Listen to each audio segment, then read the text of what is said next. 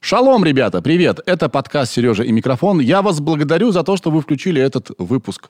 И э, интро сейчас будет. Оно будет короткое, минут на две, и его можно было бы не записывать. Но э, я хочу кое-что прояснить. Смотрите. А, ну, вы в курсе, да, что у меня в гостях Равин. Будем говорить про все еврейское, и там будет много религий. А, и вам не обязательно во что-то верить. Я, допустим, вообще не верю в Бога, но при этом у меня живой интерес к, э, к религиям и вообще к миру. Как все устроено, мне интересно. Вам не надо верить в Бога, чтобы получить от этой беседы удовольствие. А, так получается иногда, что ко мне приходит человек, и мы с ним говорим обо всем на свете, там мемчики смотрим, музыку слушаем. Вот сегодня мы э, исключительно про все еврейское говорили. Про религию, про уклад жизни и так далее. И Мотл Гордон, который у меня в гостях, он равин, невероятный рассказчик.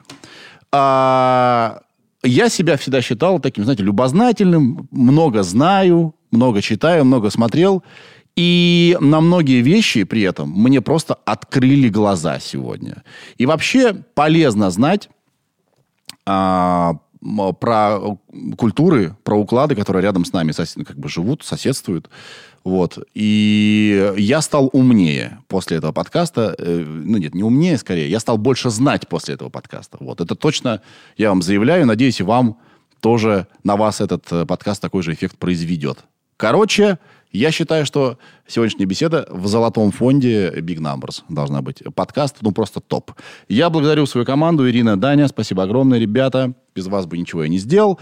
И э, этого подкаста не было бы без компании Wayray. Это Deep Tech компания, э, которая постоянно расширяется, ищет новых э, сотрудников. Поэтому, возможно, это вы. Как это узнать? Нажать на ссылку под видео и посмотреть раздел вакансий в, в. Вроде бы все. Короче, ребята, я очень-очень-очень-очень хочу, чтобы вы получили от этой офигенной беседы для меня удовольствие, вот такое же, как, которое мы тут все получили. Мы после того, как э, э, все состоялось, переглянулись и такие, да, вот это вот оно, вот это вот был подкаст. Короче, все, давайте, давайте-ка заставку. Сережа, это я. Микрофон. Привет. Привет. Я Сережа. Я Мотл. Мотл. Гордон. Точно. Мотл Гордон. А отчество какое-то есть или это не так работает? Эм, не так работает. А как работает? Расскажи. Э, если, например, еврей приходит в синагогу да. и в этот день читают Тору, то его вызывают по имени-отчеству. Говорят, такой-то сын такого-то. Угу. А, а вот прям сын Сын такого-то. такого-то. То ага. есть получается полное разоблачение в этот момент происходит.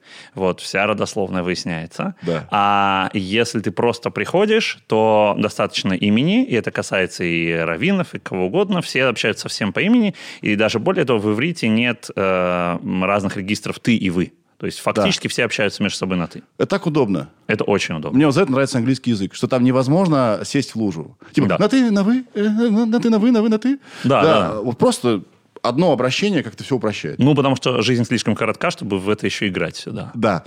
Мы очень ценим, что ты нашел на нас время. Ты классный. А, задача наша просто поговорить обо всем и ни о чем. У меня есть некоторые вопросы. Угу. Ты знаешь, а, мне кажется, Вокруг э, иудаизма угу. так много мифов, угу. и они вот столько раз озвучены, и все равно и ничего не понятно. Угу. А, попробуем сегодня ликбез э, какой-то маленький да, давай. совершить, чтобы я какие-то свои вот эти вот белые пятна закрыл. Угу. Значит, смотри, ты, во-первых, у тебя есть звание, ты равин. Угу. Это что значит? Равин – это человек, который обучает еврейскому закону, отвечает на вопросы по еврейскому закону, разрешает какие-то споры между людьми на основании еврейского закона. Серьезно, даже споры? Да. То есть к тебе идут и говорят, послушай, Мотл, Угу. Вот, такая, вот такой расклад. Что скажешь? И Допустим, ты... да. Допустим, человек один другому должен деньги. О. И у них есть спор, должен он отдавать, не должен, в какой срок должен отдавать, какие, как именно структурирована договоренность, да. проценты, не проценты. Это вопрос, с которым нормальный еврей идет к раввину, в первую очередь. А это э, то, что говорит раввин потом им в ответ, это закон или типа пожелание. Это может иметь разный статус. Равин может дать какие-то рекомендации, Да. либо это можно формализовать. Можно собрать несколько раввинов высокой квалификации, это тогда называется равинский суд, и э, заранее договариваются обе стороны с этим судом, что то, что он им скажет, это имеет силу закона. Это постановление, которое они обязаны выполнять. Тогда они выходят э, из суда с этим постановлением и действуют, как им сказал Равинский суд. Мы говорим про, э, про общину сейчас, и, и суд это... Мы сейчас говорим про российский суд? Нет же, не про российский суд. Почему? Это может быть российский суд, просто это российский равинский суд. То есть, например, в, в Москве есть два таких равинских суда, которые реально заседают, рассматривают дела, и евреи к ним реально приходят. При этом это не обязательно должен быть человек, который ходит в общину. Любой еврей может обратиться в равинский суд, и его дело будет рассмотрено. Погоди, а постановления, которые там выходят, они э, какую силу имеют? Они э, внутри сообщества или нет, это прям закон? Ну, в, а в некоторых странах э, равинский суд, он интегрирован в судебную систему. Да, в России да, нет. да. Да, в некоторых странах, условно говоря, судебные приставы пойдут исполнять решение Равинского суда. В России не пойдут. На сегодняшний день он не интегрирован с э, судебной системой. Вот. Но любой человек, который обращается в Равинский суд, он понимает, что не имеет смысла обращаться, если он потом не собирается исполнять это решение. Мгм, мгм, мгм. И раввин это не священный э, статус, титул. Смотри, Равин – это не посредник между человеком и Богом, скажем Во-во-во. так. Да. Прости, я... Нормально. Я Всё. паникую. Я, наверное, сто раз уже не то сказал. Боже мой, как стыдно. Ну, Всё я- идеально. Это же от, от сердца идет. Я же хочу От знать. сердца. Да, Равин это в первую очередь э, человек, который обладает достаточной компетенцией, чтобы подсказать, как в той или иной ситуации поступать по еврейскому закону. И он может совмещать это с тем, что он ведет какие-то молитвы, службы в э, синагоге. Вот. Но он в любом случае не является посредником между человеком и Богом. То есть человек с э, Творцом разговаривает напрямую в иудаизме. В древности, пока был в Иерусалиме храм, там были священнослужители, они называются коины. И они э, организовывали принесение жертвоприношений. И вот это именно священнослужители. Вот. А в сегодняшнем иудаизме их фактически нету. Прикольно. То есть нет, нет посредника. Нет посредника и нет никакой дистанции. Человек стоит и разговаривает напрямую. Да. Слушай, поговорим про Тору. Давай. Тора это главная книга евреев, правильно? А, и если я не ошибаюсь, еврей должен знать ее наизусть.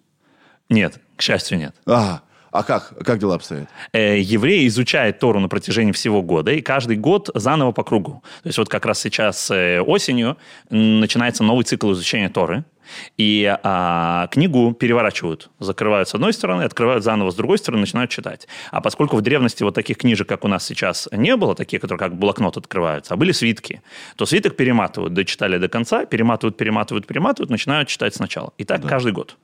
Поэтому, видимо, есть представление, что еврей знает Тору наизусть, потому что есть ожидание, что если ты вс- всю жизнь читаешь одну и ту же книгу, каждый год начинаешь заново, ты ее в конце концов выучишь. Но на самом деле так не происходит. Блин, мне казалось, э, логика такая, что кочевой народ, и чтобы не потерять знания, его нужно в голове иметь, а не в объекте. И поэтому вроде как евреи всю жизнь это учили наизусть. В принципе, э, то, о чем ты говоришь, верно. Есть понятие устной Торы, устной традиции. Да. И считается, что кроме этого свитка необходимо владеть э, традицией его толкования, объяснения, что в нем, собственно, написано. Да. И вот эта традиция толкования, она как раз устная. И она действительно передается из уст в уста, от учителя к ученику, от э, отца к сыну на протяжении всех поколений. И народ действительно во всех своих путешествиях нес с собой эту традицию и продолжает нести.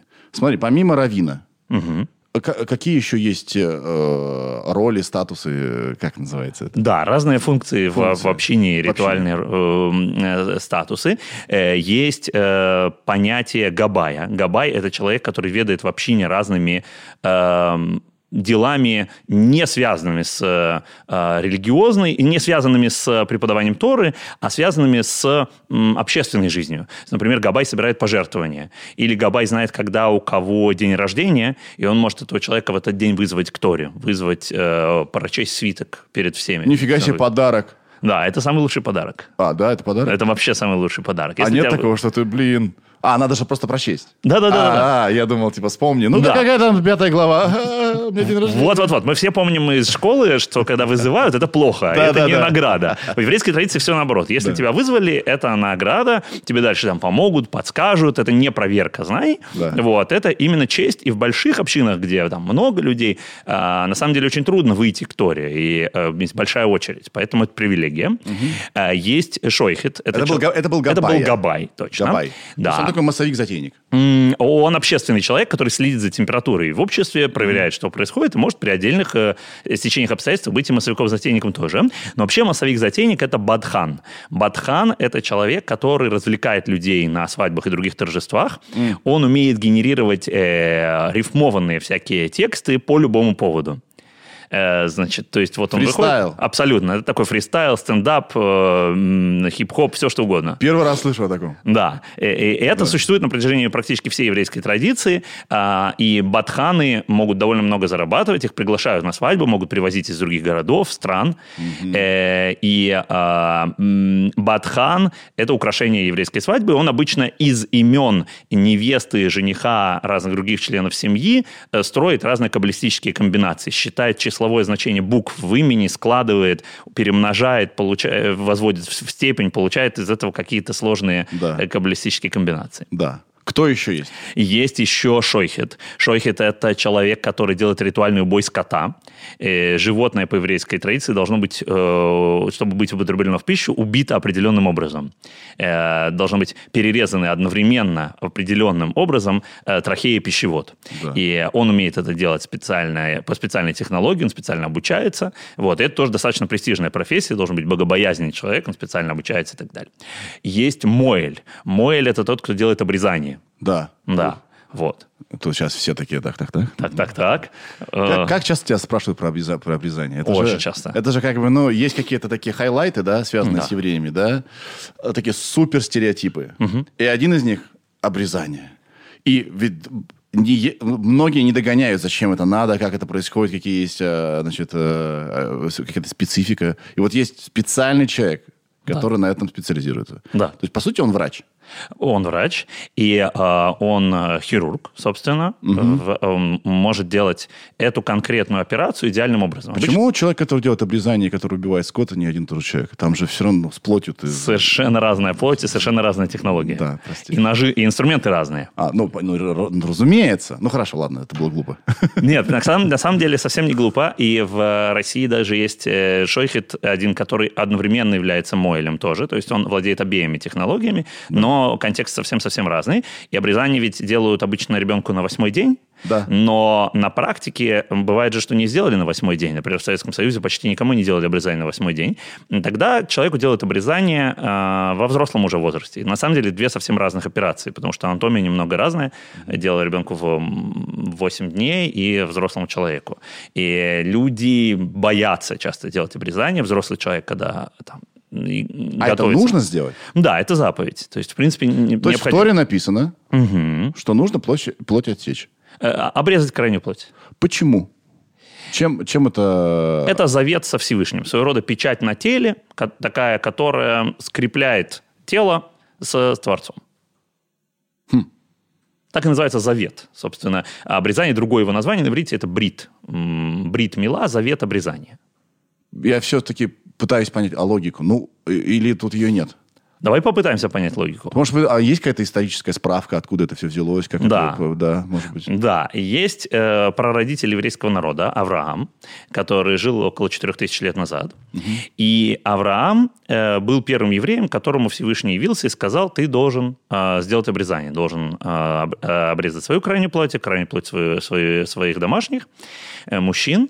И э, А сказал, Авраам- зачем? Это завет. Он говорит, это завет, это контракт. Вот. То есть, грубо говоря, любая вещь, которую ты э, говоришь другому человеку, ты можешь потом отменить, сказать, ты меня неправильно понял, ты меня не так услышал, давайте перепишем еще один дубль и так далее. Вот. А тут дубль не перепишешь, вот есть конкретная пластическая какая-то вещь, связанная с твоим телом, которая означает уровень твоей серьезности, уровень серьезности отношений. Отношения настолько Это серьезные, что я меняю нечто в своем теле. Да. В Да. этом и есть э, содержание заповеди. Блин, тогда можно вопрос? Конечно. Я короче, смотри, э, если это глупо и гру- грубо, ты мне скажи. Но я не хочу ни грубить, ни хамить. Но ведь ребенок ничего не решить-то не может. Точно. Получается, что эта заповедь не его, это заповедь отца. Да. С другой стороны, ребенок тоже не принимал решение появляться на этот свет. Это тоже, верно. решение отца. Тоже верно. Хм, ну да. Deal with it. Ты такой. Да. Понял. Хорошо, хорошо, хорошо. И, значит, на восьмой день это делается.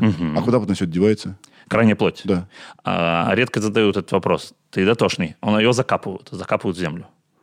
Есть какое-то специальное кладбище? М-м. Нет, просто м, главное закопать э, в землю, придать земле. Где хочешь. В принципе, да. То есть можно так и получиться, что Кто-то... где-то, ладно, Да. это глупо. Хорошо, ну, э, с этим вроде разобрались. А что еще про крайнюю плоть тебя часто спрашивают, что про, про обрезание, вернее, что, э, что мы не озвучили? Или все? Ну, в первую очередь, просто важно знать, что это супер безопасная процедура. Да. Вот. Что люди часто переживают, а что будет э, с функциональностью И- их да, органа, да, да, да, что да. будет дальше происходить. Все замечательно. Самые лучшие отзывы. Вот. Пять звезд из пяти. Пять звезд из пяти, абсолютно. Люди очень довольны. Никто никогда не приходил, жаловался, претензий не предъявлял. А, Моэль, который самый опытный в России это делает, он сделал уже в общей сложности 700, э, 7700 таких операций. Повидал он. Разные Повидал. варианты. Есть много фольклора на это что-то какое-то, она там и так далее. Да. Все, надо скорее с этой темы соскакивать. Хорошо, кто еще есть по функции? Есть еще Сойфер, это переписчик священных текстов. Он пишет их на пергаменте гусиным пером, специальными чернилами. Но ведь 21 век. Да. А зачем?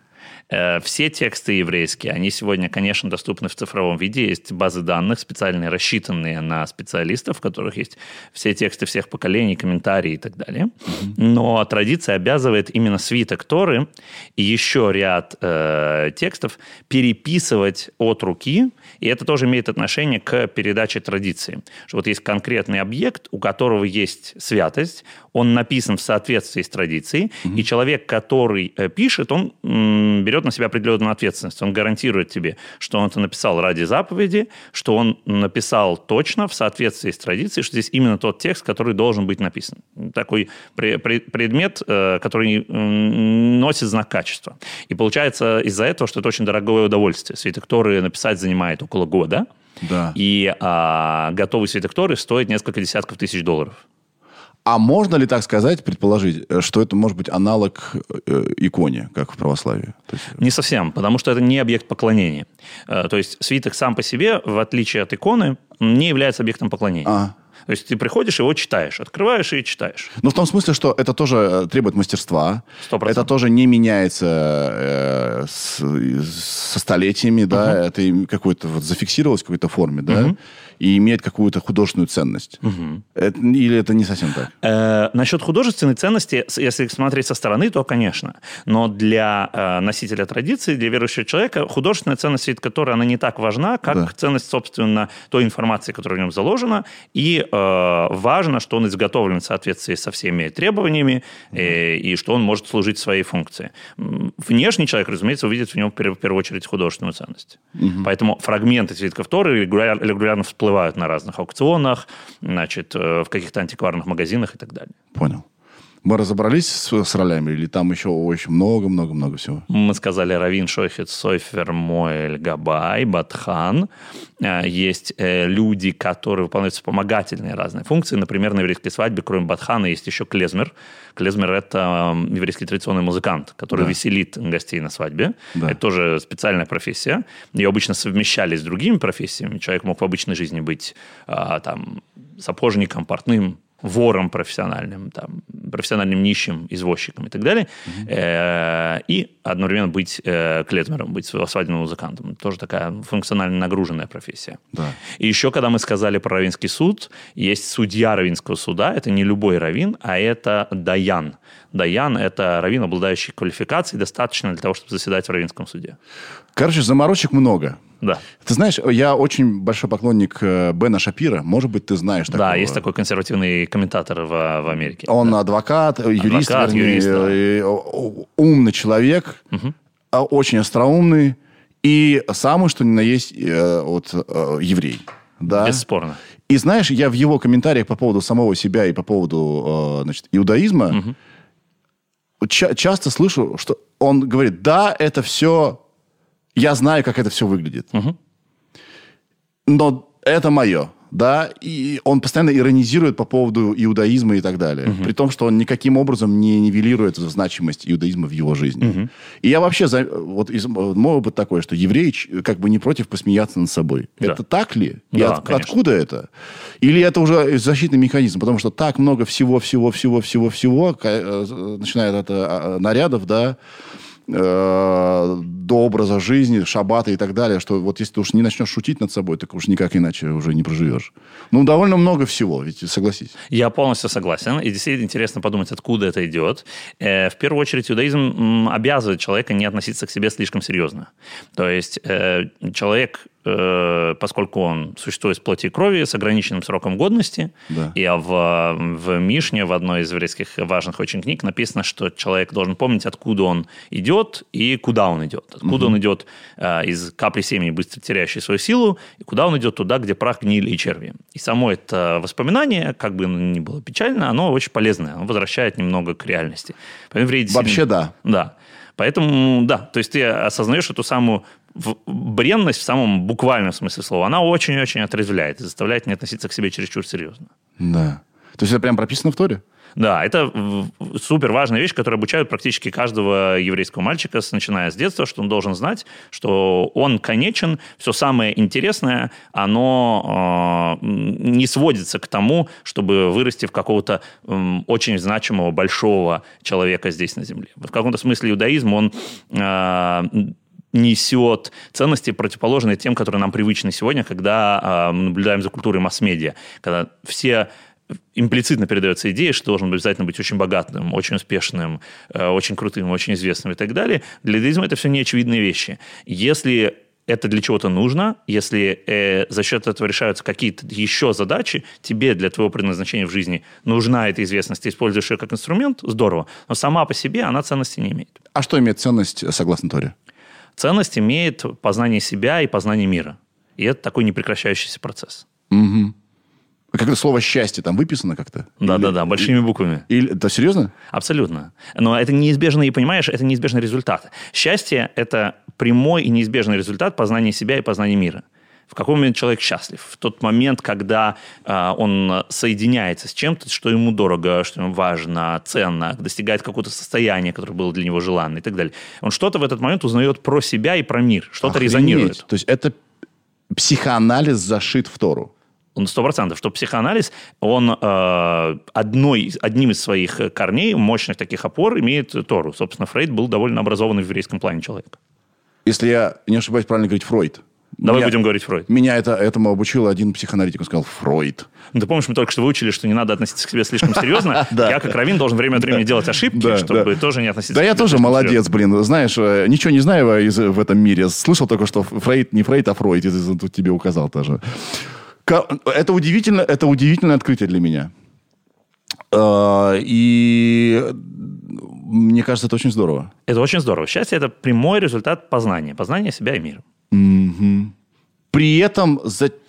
почему так много традиций? Вот, э, может быть, если их в два раза меньше станет, это, я я условно говорю, это на что-то э, си- сильно не повлияет. Смотри, ты заходишь в э, гипермаркет Да. и смотришь, там огромное количество товаров, и прям глаза разбегаются. И, конечно, ты можешь сказать, ребята, уберите половину товаров, я же их все равно не куплю. Придет другой и купит. И традиции и заповеди, их ценность в том, чтобы у тебя была возможность выбора. Ты э, приходишь и говоришь, э, ага, я вижу, что сейчас я могу исполнить вот такую заповедь, но я же могу ее не исполнить.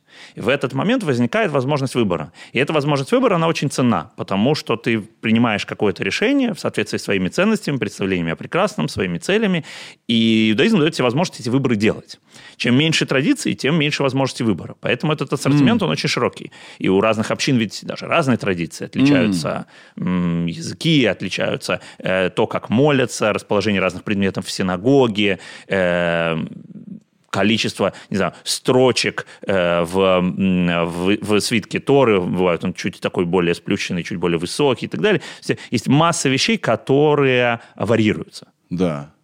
А в рамках одной общины есть угу. традиции. Прости, что я докопался до тебя. Давай, давай. Как следователь какой-то. Еще сижу в этом плаще. Прости. А, есть традиция. Они, а, естественно, все носят а, не рекомендательный характер, а такой типа исполняй. Заповедь – это фактически приказ. Да. Тот ты должен пойти и сделать. Понятное дело, что если ты нарушил заповедь, ничего, мир не перевернулся твой, да, и ничего плохого не случилось. Или в случилось? ту же секунду, как правило, в тебя молния не ударяет. Как мы видим да. экспериментально, что в ту же секунду это не происходит. Просто ты говоришь про выбор. Ну, а выбора-то нет, если я должен их все исполнять. Конечно, есть. Смотри, э, допустим, ты приходишь э, домой, и, и у тебя там есть, к примеру, ребенок. ты ему говоришь, ребенок, иди помой руки. Угу. Это приказ? Да, по сути, это приказ. Да. Ты не говоришь ему, если ты хочешь, ты можешь сейчас пойти помыть руки. Ты говоришь, иди помой руки, это приказ. Может ли он его не выполнить? Может. Абсолютно верно. Здесь то же самое. То есть заповедь, она, она имеет э, форму приказа, но в, именно в сам факт того, что это приказ, заложена возможность неисполнения. Прикольно. Прикольно. А... Просто такой вопрос переполняет меня. Давай. Уф. Выпускай. А... Если я в общине, угу. и я, соответственно, если я в общине, значит, я верующий человек, правильно? А мне обязательно. Если ты в общине, значит, ты еврей, и ты интересуешься своим еврейством, ты хочешь держаться поближе с другими евреями, у тебя может быть много разных мотиваций. Ты не обязательно определяешь себя как верующий человек. Серьезно? Конечно. Значит, если я не определяю себя как верующий еврей, угу. я могу вообще не исполнять никакие э, предписания? Может быть, наоборот. Ты можешь э, исполнять кучу разных предписаний, но при этом не определять себя как верующего еврея. В этом вопросе я, запутал, я запутался. Давай. А если я не определяю себя как верующий еврей, это значит, я чего самого главного не делаю? Не верю в Бога? Это, ты, твои слова, что это самое главное. Нет? Ты а. не веришь в Бога. Окей. Надо поговорить. Может быть, в того Бога, в которого ты не веришь, я тоже не верю. Так тоже может оказаться. Люди по-разному определяют это понятие. Поэтому если человек приходит, например, к нам в общину и говорит, да. «А, я вот очень хочу, мне у вас очень нравится, шабаты, здорово, приятная компания, люди такие интересные. Я вот не верю в Бога, поэтому мне тут нет места. Это очень распространенное заблуждение, оно неверно. Ты находишься в каком-то пути. На этом пути ты в какой-то момент будешь верить в Бога, в какой-то момент будешь не верить. Представлять себе его будешь одним образом, другим. Угу. Это само по себе не закрывает никаких возможностей для тебя. Это твой собственный маршрут. Какие вы комфортные ребята. Вообще. Да, так, ну, как бы приятное ощущение вызывает такое отношение э, к делу. Хорошо. А чем и, иудаизм принципиально отличается от, э, э, не знаю, от других религий? Вот, конечно, всем. Блин, ну, допустим, от православия. Очень сложный вопрос, который Просто я, я да. не являюсь экспертом. А, ага. Ага. Потому что для этого нужно... Нужно хорошо понимать, э, как, э, да. Хорошо понимать, что такое православие. Православие. Вот. Поэтому здесь, э, если на один шаг назад, что человек выбирает, безусловно, ra- разные... Хорошо, я да, по-другому спрошу. По-другому спроси. Вот смотри, вот есть, есть католицизм, угу протестанты есть, угу. есть э, православные ребята, да. Угу. Это все грани, ну, как бы суть одно и того же. Угу. Есть некий Иисус Христос, вот он распят, а там учения и всякие практики, они чуть-чуть разные. Угу. Иудаизм, он ведь, он, он, он тоже вокруг этого всего? Он похоже устроен, что есть разные э, течения внутри иудаизма, которые отличаются между собой. Да, да. А обещано ли какой-то что-то вариант рая э, иудею? Э, иудей, у него вообще все самое интересное происходит не на земле. Угу. То есть вот на земле у него есть дежурство. Ты пришел, э, значит, из утробы матери вышел, расплакался от этого, ничего тут хорошего нету в этом мире. Радостно. На восьмой день еще больнее стало. На восьмой день еще поплакал немножко, совершенно верно. Кровиночку пустил, слезиночку. Вот, значит, потом как-то оттарабанил свои 120 лет. Кто-то там досрочно демобилизуется, всех по-разному. Почему 120? Вот. 120 в Торе написано, что вот 120 такой отведенный человеку в наши дни срок. Блин, нифига себе прессинг. Да.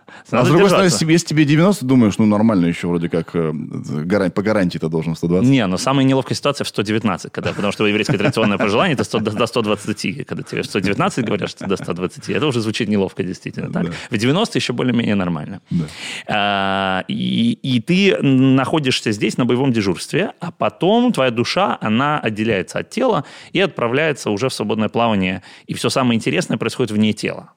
То есть у души есть какая-то жизнь вне тела, которая не только после смерти, она и до рождения тоже.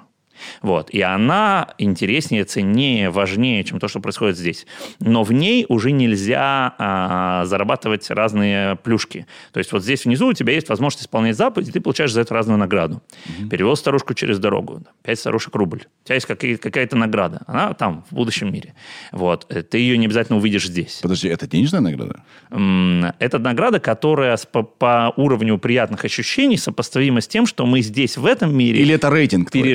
Как денежную награду. Это некое, э, некое наслаждение, Да. которое мы не очень понимаем, какое оно, потому что это духовное наслаждение, не телесное. Здесь внизу мы, поскольку помещены в тело, нам Понял. доступны телесные наслаждения. Это другая парадигма Это совершенно. другая парадигма. Мы все переводим на язык телесных наслаждений. Да. Да, понял, понял. Поэтому вот этот фатализм, который зашит в Тору, что мы из ниоткуда в никуда телесно идем, он, э, в общем, оптимистичный. Но там дальше что-то есть. Он предельно оптимистичный, там дальше точно что-то есть. Все самое интересное там. Но здесь зато есть э, возможность выбора, Да. и ты можешь быть, как мы сказали с тобой чуть раньше, может быть хорошим парнем, может быть плохим парнем. Что если я плохой парень? Если я плохой еврей? Да, ты плохой Я плохой еврей. М, что тогда? Тогда остается в любой момент в- э, такая специальная кнопка, здесь вот под столом у тебя, Да. специальная как кнопка, называется тшува на иврите. Тшува – это возвращение на предыдущий духовный уровень. Когда человек говорит, так, секундочку, я делаю ресет, перезагрузку, я хочу жить, так сказать, по-человечески. Он в любой момент может снова там надеть кипу, начать э, есть кошерное, соблюдать шаббат и так далее. В любом возрасте, в любом состоянии, может за минуту до смерти даже сделать эту самую тшуву. Э, он как бы возвращается к еврейскому э, образу жизни. За минуту до смерти? Можно даже за минуту до смерти. Так, блин, вот то читерство. Да, да, да. Ну, ты же просто проблема в том, что ты не всегда успеваешь. То есть, Ну и твой рейтинг совсем маленький. Ну, это сложно, во всяком Ну, случае. тот самый, да, вот эти вот наслаждения, которые накапливаешь. Ты э, копил какие-то, значит, косяки в течение Да. жизни. У тебя должно быть достаточно времени, чтобы их исправить, э, там, значит, искупить, отмолить. Плюс нечто зависит от э, других людей тоже. Не можешь, а, не знаю, нанести ущерб большому количеству разных людей, потом сказать Всевышнему, боженька, прости. Обнуляй. Да, обнуляй все это дело. У людей-то остались вопросы, тебе все равно нужно еще с людьми пойти поговорить. Это все занимает время. Все, я понял. Но никакого ада нет. А, смотри, в еврейской традиции нет понятия ад. Да, я и говорю, Да. что есть только хорошее место. Э, И это- ты с каким-то рейтингом туда попадаешь. Понимаешь, это не значит, что в этом хорошем месте ты не будешь страдать. В этом смысле то, чего мы ожидаем от ада, оно, возможно, есть. То есть человеку может быть неприятно за пределами тела тоже. Ему не обязательно будет приятно. Все, я понял. Просто, условно говоря, эти- это ад и рай, которые, а, которые сложно различить. Такой персонализованный, знаешь, как э, ты заходишь на какую-нибудь там главную страницу Гугла, и она персонализована под тебя, под твои интересы, цвет волос, геолокацию и так далее. Вот у нас есть там персонализованный какой-то опыт, который может показаться раем, может показаться адом. Да. Окей. Ну, слушай, ну какой-то ликбез состоялся. У меня дальше вопросы есть. Я э, читал на Арзамасе. Сейчас будет такой вопрос серьезный. Знаешь такой ресурс Арзамас? Чудесный ресурс. Там была, м, там была большая статья, почему, откуда идет ксенофобия. Вот к- а, относительно евреев, да? От- откуда вот эта вот нелюбовь к евреям тянется? Всем рекомендую, найдите на Арзамасе, крайне подробно отвечают евреи, историки и так далее. Как ты бы это мог описать? А под откуда вот эта традиция, если она есть, может, это все надумано, может, я драматизирую, ничего такого на самом деле нет. Но кажется, что есть. Вот откуда вот, э, вот эта нелюбовь к евреям, она идет? Почему так? Это точно есть. Да. Э, вообще ксенофобия в широком смысле слова, э, не любовь к чужому, проистекает- чужому, да. да, проистекает просто от страха. что Да. Ты видишь что-то непонятное, и ты на всякий случай э, начинаешь этого сторониться. Но я согласен, что есть специфическая нелюбовь к евреям, э, которая э, очень естественная на самом деле. Мы сами ее активно мы сами делаем много для того, чтобы эта нелюбовь была. И мы это евреи. Евреи, да. да. И связано это напрямую с тем, что предписывает Тора. Тора предписывает человеку одеваться определенным образом, есть определенным образом, иметь определенный распорядок дня, недели, года. И где бы еврей не, отходил, не находился, он обязан его придерживаться. Соответственно, Тора фактически запрещает еврею ассимиляцию. Ассимиляция – это мимикрия угу. стать таким же, как окружающая среда. Да. При этом евреи очень здорово умеют ассимилироваться. Евреи на протяжении истории побывали в разных регионах мира и умеют разговаривать на языках народов, среди которых они живут, одеваться, как одеваются народы и так далее. Евреи, в принципе, умеет хорошо мимикрировать, но мимикрировать до конца ему запрещено. И то, что он не мимикрирует до конца, делает его чужим. И, соответственно, порождает страх. И порождает страх. И порождает ксенофобию. Как следствие порождает ненависть, да. Да, ага. Там если я правильно помню, э, если мы говорим про самые, про самые вот, э, вот древние времена, угу. возможно, это глупо сейчас будет. Ну ладно. Э, часто евреи занимались тем, что одалживали деньги. Ага. И деньги никто возвращать не любит. Да. Вот а, одна из причин вот это, вот это самое. Ты знаешь, это... Они были ростовщиками. Ага. Да, и вот а, ты, ты как бы идешь, от, одалживаешь у банка деньги, угу. и когда идешь отдавать банку деньги, ты угу. думаешь, тут чертов банк. Да? Да, Хотя ты... тебе нужно это было. Да, смотри, тут э, э, это психологическая штука, она э, намного шире, чем отношение к евреям, да. э, что в тот момент, когда ты получаешь какое-то благо, да. вот, ты не воспринимаешь это как что-то экстраординарное. Ну, типа, дают и дают, надо брать. Вот. А вот в тот момент, когда у тебя забирают, это действительно болезненно. Угу. В этом смысле, да, это традиционная еврейская профессия традиционной еврейской профессии евреи э, аккумулировали капитал и были часто связаны с торговлей, и, и в силу миграции еврейской по европейскому континенту и шире, э, фактически у тебя есть, не знаю, евреи в Венеции, евреи в Витебске, евреи в Воронеже, евреи в Вероне, и они могут организовать торговлю между этими населенными пунктами. С легкостью, они будут все ведомости ввести на идыше, вот, а товары будут совершенно разные, цены будут совершенно разные, стороны, вот, есть какое-то преимущество от этого рассеяния еврейского. Преимущество заключается в том, что везде у тебя есть свой человек. Угу. Даже сегодня это так. В любое место, где ты приезжаешь, там есть какой-то местный еврей. Абсолютно любой населенный пункт. Ты можешь всегда э, значит, найти, найти своего. А оборот, оборотная, оборотная сторона этого, что э, накапливается какой-то капитал, и избыточный капитал, его можно давать э, в рост. Да. Теперь, изначально это супер хорошая вещь. То есть это щедрость такая по отношению к миру. Вот, что ты избыток, который у тебя есть, ты не скупой рыцарь, э, а ты, значит, открываешь свой сундук, даешь его миру, говоришь, ну, когда будешь возвращать, то вот, значит, от тебя ожидается некая благодарность. Вот. Э, любишь ли ты человека, которому ты должен возвращать? Нет, ты его, конечно, не любишь. Но в действительности он сделал по отношению к тебе хорошее дело. Да. Он, и предлагая изначально тебе свой сервис, он оговорил условия. Угу. Соответственно... Никакого обмана. Никакого обмана ты здесь сам этот момент пошел. нету. Ты сам на это пошел, это твоя ответственность. Вот. И это просто вопрос твоей собственной зрелости и твоей, и твоей ответственности. Да, да. А Какие-то еще причины есть, почему евреев не любят? Вот казалось бы, наверное, просто что они не похожи, да, внешне, что они не, не до конца ассимилируются, и профессия у них такая, когда ты как бы ты от них зависишь иногда. Э, есть, э, я думаю, и другие особенности и, и евреев. Да. Например, то, что а, евреи, а, написано в Торе, что евреи – это народ, у которого есть какие-то особые миссии, особые задачи. Вот. И когда к тебе приходят какие-то люди и говорят, вот у меня есть там особые миссии, особые задачи, я важен, вот, это тоже само по себе довольно сильно раздражает. Угу, угу. Да, да, конечно. Никто не любит, когда... Вот э, я, я не леги... неверующий человек, uh-huh. совершенно. При этом uh-huh. у меня абсолютно живой интерес к религии. Uh-huh. Мне просто это интересно, да? Супер. И я не верю в гороскопы. Uh-huh.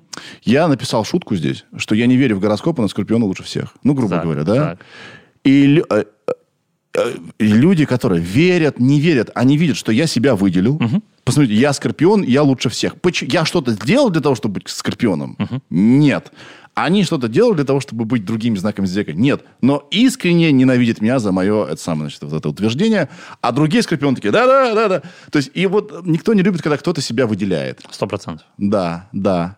Это вот как раз твои слова, что вы сами делаете что-то, чтобы вас не любили. Ровно да. так. Да. Еще для меня было открытием, ну, это уже давненько, что вот Идеш или идиш? Идиш. Идиш или идиш еще можно. Идиш, да? Это, это ваш язык. А, Это оди- один из еврейских языков. Один из, а какие еще Есть еще иврит, как минимум. Да. И есть еще ряд еврейских языков, которые э, распространены в отдельных регионах. Погоди, а зачем? Еврейско-персидский, еврейско-испанский и так далее. Где бы еврей ни находился, он а, так или иначе осваивает местный язык. И, как А. правило, возникает э, некий язык на стыке э, иврита, традиционного еврейского языка, То есть и сначала был... был иврит. Иврит. Был иврит. Евреи говорили на иврите, в определенный период евреи говорили на арамейском, другом семи- семитском языке, на разных диалектах арамейского. В разные периоды, оказываясь в разных реги- регионах, евреи создавали новые еврейские языки. Например, идыш – это изначально еврейско-германский язык. Он возник на основе средне-верхне-немецкого э, языка с большим-большим вкраплением там, ивритской лексики и ивритской грамматики даже. А потом, когда евреи а, направились на восток, там, в Польшу, то появилось там же много славянской лексики. То есть он такой а, язык, который вобрал в себя очень много всего. Но при этом ты называешь идыш, то есть, видимо, большой, э, большой процент людей продолжает говорить на идыш, или как это, как это получается? Большой процент людей продолжает говорить на идыше, действительно. На каком-то, на, на версии иврита, да? Он, э, видишь, его нельзя назвать ни версией иврита, ни версией немецкого. Он э, самостоятельный язык, германский язык, в котором очень много э, германских языковых элементов и довольно много семитских, то есть ивритских. Да. Сейчас я Иру попрошу найти следующую информацию, и мы проверим, так это или нет. А тюремная феня это на очень много процентов и иврит. Слова иврит. из иврита. Иврит, да. вот Слова я из как раз не, не- пытался угадать. Иврит. Это так? Это так. Слова из иврита, которые иногда через идыш, но попали в русский, да. Почему так произошло? Почему, ну, то есть понятно, что, видимо, сидели евреи в тюрьмах, да, но много кто сидел в тюрьмах. Почему такое распространение именно вот эта вот лексика получила? Смотри, мы сегодня касались уже темы свой-чужой, что вот есть э, чужой, ты его боишься, но преимущество того, что кто-то свой, а, оно заключается в том, что есть какой-то свой всегда тайный язык. Мгм, код. И код, да. И а, еврейские языки часто играли роль такого кода. Вот. И еврейские воры, в частности, в Одессе и в других местах, они между собой обменивались словами из иврита, говорили при помощи этих слов так, чтобы не понимали власти. Вот. А уже не еврейские м, воры, члены, члены корпорации, не еврейские воры, они уже э, подхватывали эту терминологию. То есть это вклад, один из вкладов евреев в э, мировую цивилизацию. Да. Ир, есть какая-нибудь информация, какие, э, значит, какая феня тюремная вот оттуда, из иврита? Вид у тебя растерянный. Пока, пока ищут я- информацию. Я, читала просто Да. э, статью, откуда это все взялось. Тебе слова пример нужны или что? Да, Ну, пока, пока э, Эйр ищет слова, можно несколько привести примеров. давай. Например, слово «мусор». А, ну, знаешь, «мусора». Погоди. Да-да-да-да-да-да. Это еврейское слово. Есть еврейский глагол лимсор – передавать. Вот. И мосор – это вообще доносчик, тот, кто передает. Изначально мусорами называли тех, кто э, стучит властям. Ах, вот оно что. Подожди, но это, получается, это было не про служителей закона, Э, Изначально не было прослужителей а закона. Постепенно тот, кто пришло. с ними Тот, работает. кто с ними работает. Стукач. А потом и на тех на, Распространялся. перешло. Я знаю, что слово «пацан». Э, с пацаном мне сложно. Не Хотя это не сейчас. тюремная феня, наверное, да? Не скажу просто сейчас с уверенностью по поводу слова «пацан». Вот. Есть слово «шмон», оно тоже имеет еврейское происхождение. Шмон. Знаешь, Шмонать, шмонать. шмо- да, Шмона. да, да, да, серьезно? А, э, нет, да. Нет э, точной э, уверенности, но одна из легенд, что обыски часто делались в 8 часов. 8 – это на иврите «шмона». Э, И, значит, когда предупреждали об обыске, говорили шмона, то есть 8. Вот. И а, какое-то время, а, значит, тюремщики, они не знали, что, что, само, что само это слово значит. Они не знали, что это есть предупреждение об обыске. Ничего себе. Со временем это слово просто стало обозначать обыск. Очень э, крайне подходящее слово. Это идеальное слово. Просто шмон уже как-то... Шмонать фактически наше родное да, да, словечко. да, да, абсолютно. Да, Ира. Тут много. Фраер, Фраер. Фраер. Буквально на идыше означает свободный человек. блатной. Блатной? То есть блат это тоже оттуда? А что, подожди, ну откуда это? Этимологию слова блат точно я не знаю. Хорошо. Но вообще блат на идыше это лист. Вот. Я, есть- я, блин, к тебе, а- а- а, я, я к тебе, Я тебя спрашиваю, как будто ты Википедия. Я понимаю, что всего не знаешь, но просто ну, вдруг... Лист, правильно, кстати. а, Это значит устроен по рекомендации. Да, Блат- принес тебе лист, принес блатной, бумагу. Блатной. А. Это свой уголовник. Свой уголовник. Свой головник. Так, что еще есть? Малина почему-то. Малина? Подожди, малина это...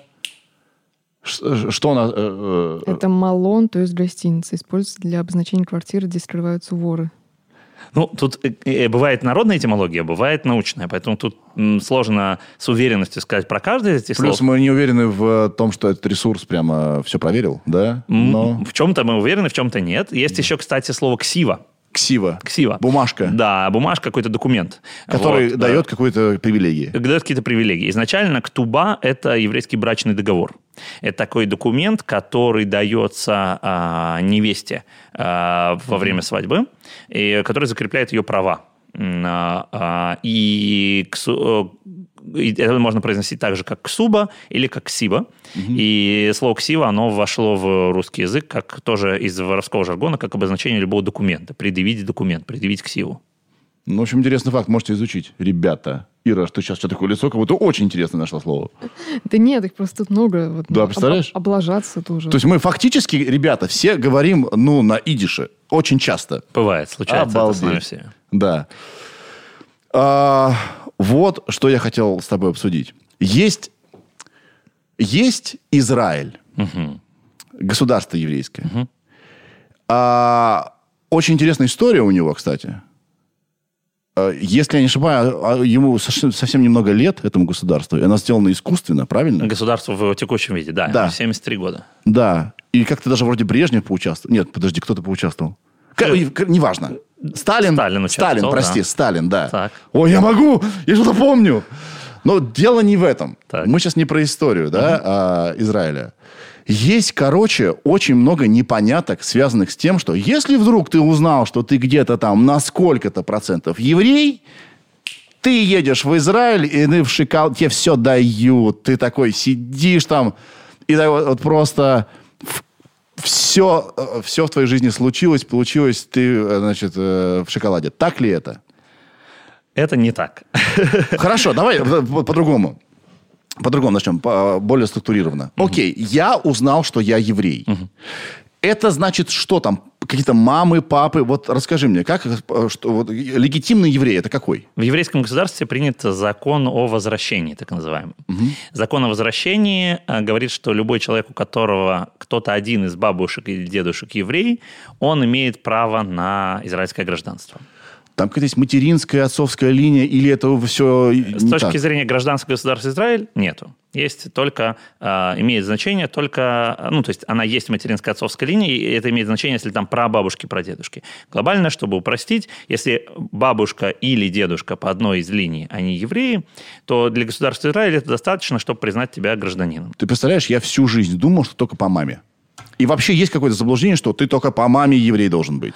Э, Это имеет значение. Например, э, для синагоги, э, чтобы человеку прийти в синагогу, и там его вызывали к Торе, например, и так далее, имеет значение, что мама еврейка. А для государства еврейского? Для- Государство ввело, так вышло по историческим причинам, ввело более широкие критерии еврейства. Да. Окей. То есть, если мой бабушка или дедушка были евреями, то я имею право заявить, э, подать на гражданство. Точно. Да? Да. Окей. Какие шансы, что это точно гарантировано? Очень высокие. Очень высокие. Хорошо, я вдруг стал евреем. У меня ничего за душой нет вообще. А, вернее, не стал евреем, я стал гражданином э, Израиля. Да, надо тут точно говорить. Что, как ты знаешь, есть какие-нибудь знания, что мне положено? Не моя специализация, потому что действительно это меняется время от времени. Государство дает одни бенефиты, другие бенефиты. Но главное, что ты должен понимать, что э, жизнь в Израиле, она в целом намного-намного сложнее жизни, скажем, в России. То есть люди, которые думают, что в России, там, не знаю, высокие налоги, или сложно найти работу, или, значит, э, какой-нибудь там кавардак в политике или что-то еще, они, как правило, не жили в Израиле. Израиль сложная страна для выживания, и сложная страна, в первую очередь, экономически, не всем подходит климатически, э, многие люди жалуются на то, что им тяжело э, справляться с разными последствиями арабо-израильского конфликта, такой напряженный очень регион. Вот. Поэтому Безусловно, израильское гражданство, оно дает э, там, безвизовый въезд в Евросоюз. Да. Это ценно.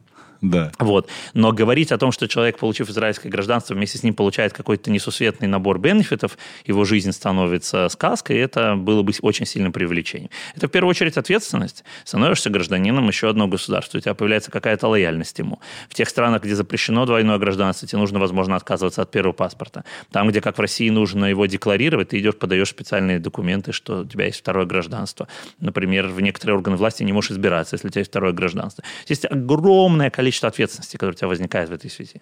Ну, то есть если э, подвести черту, это миф, что вот как только ты обнаружил какие-то еврейские корни, приехал в Израиль, все на тебя, тебе все дали, свои там, тебе все организовали, дали тебе денег на полгода, сиди, кукуй, там, постигай все. Или это отчасти так?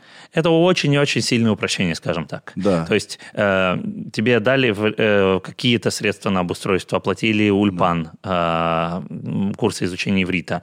Смотрите, э, если вдруг э, э, как бы нас смотрит или слушает кто-то, кто э, является евреем, хочет э, значит, стать гражданином государства Израиль, последнее, что я делал бы, это отговаривал бы такого человека. Это замечательный, классный, отличный шаг.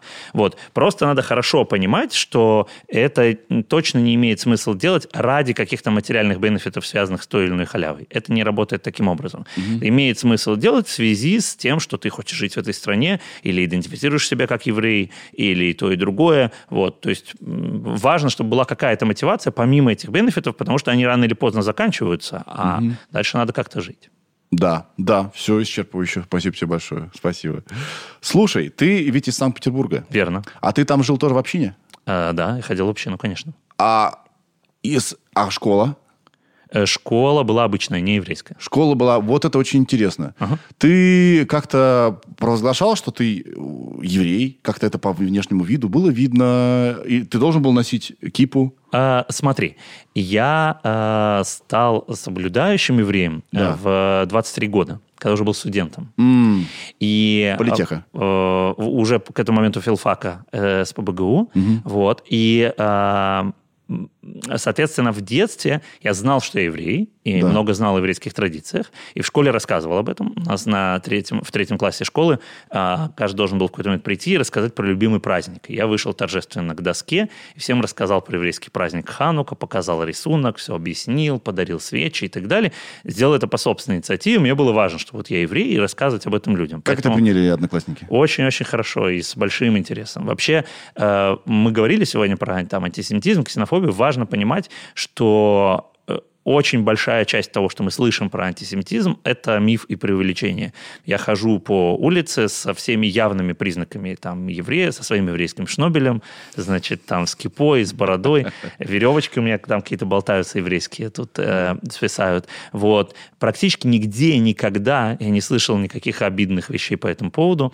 Максимум на улице могут крикнуть «шалом», неважно, еврей или не еврей, просто поприветствовать. Да. Всегда какое-то либо, что-то либо нейтральное, либо дружелюбное. И на протяжении всей жизни, и начиная действительно с там, детского сада, со школы, всегда это было очень-очень как минимум нейтральное, часто очень положительные отношения и интерес. А, ты еврей, расскажи. Я думаю, это знаешь, чем связано? Э, это мое дилетантское заключение, что они тебя видят. Вот, ты такой, ты еврей, угу. ты не страшный. Да. Потому что э, э, евреи вот какой-то полуми, полумифический имеют статус. Вот честно. Угу. Даже я тебя сейчас спрашиваю и думаю, господи, у меня была вся жизнь, чтобы это узнать. А я не, не, не потрудился, я живу с какими-то заблуждениями или неточностями в голове.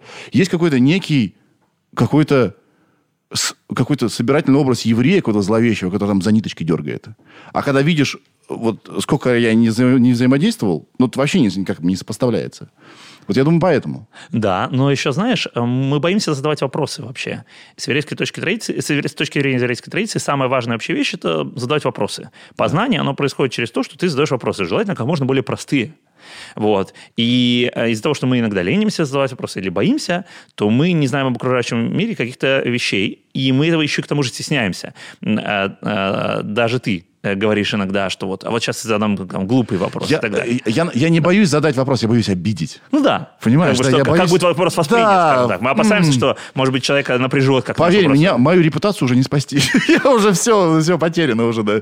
Я просто боюсь тебя обидеть. Да. За- то есть в- вопрос супер нормальная вещь. И действительно, мне кажется, что ты прав, что когда ты видишь э, еврея живого, нормального, обычного, там, адекватного, у тебя, тебе становится намного комфортнее подойти и этот вопрос задать, и это становится чем-то своим. В этом Да. смысле еврей, который не стесняется, что, каждый еврей, который не стесняется того, что он еврей, говорит об этом, он как-то нормализует это, он сильно упрощает вообще всю, всю ситуацию. Поэтому школа была не еврейская, и э, если бы я был соблюдающим евреем в детстве, в школьные годы, мне было бы трудно, потому что есть учеба по субботам, есть школьная столовая, в которой не кошерная еда, поэтому, как правило, э, люди стараются отдать ребенка в еврейскую школу. У меня сейчас ребенок п- приближается к школьному возрасту, старший я буду его отдавать в е- в еврейскую школу, просто потому что это проще. Мгм, мгм. Еще знаешь, какую штуку я подумал? А, я сейчас немножко смеш- смешаю в кучу ксенофобию и расизм, но тем не менее. Вот смотри. Если мы возьмем, допустим, США, а расизм там процветает в отношении многих же ребят. И темнокожих, и азиатов. И вот а, в азиатской традиции не высовываться. Ну, ты стал жертвой вот расизма. Ну, как-то с этим сам побудь, да, побори это в себе иди дальше, за- занимайся. Вот так у них принято. У темнокожих ребят они очень гласные. Да, я пойду, сообщу, вот как-то выскажусь. Я не буду в себе это держать. И мне кажется, в принципе, э, евреи тоже, вы не агрессивные ребята. Поэтому э, это так долго живет, эта ксенофобия. То есть ты можешь туда кидать бесконечно. Взять, допустим, у меня была Эдельман, историк, э, э, значит, в, в гостях. Я выложил клип такой противоречивый с ее мнением, и тот только частью. И вот как много людей за- ухватили за то, что она историк и еврей, который в России. Уа! Там, там просто. И как бы никто не говорит нам, вы что, ребят, вы же, вы же антисемиты, стоп, сп- спокойно, да? Как бы это как будто бы разрешено, как будто бы окей, потому что нет такого активного сопротивления. Я прав или нет? мега важная тема. В России э, довольно хорошо с э, какими-то публичными ответами на проявление антисемитизма. Есть там зонтичные организации, Российский еврейский конгресс, Федерация еврейских общин России, другие организации, которые очень остро реагируют на любые проявления антисемитизма, э, идут в суд, если надо, задействуют какие-то другие механизмы государственные и задействуют публичность и СМИ. И э, есть специальные там, профессионалы, которые мониторят проявление антисемитизма э, в России и шире, в, там, в бывшем СССР, акты вандализма на кладбищах, там, публичные высказывания каких-то чиновников, которые могут иметь антисемитский, антисемитский характер и реагируют на них. И в целом э, в в- уже в наца- в начале 20 века, и особенно после Второй мировой войны, э, очень для многих течений внутри еврейского общества характерна позиция, что добро должно быть э, с кулаками. Что, вообще говоря, разумная самооборона и разумная самозащита, они нужны.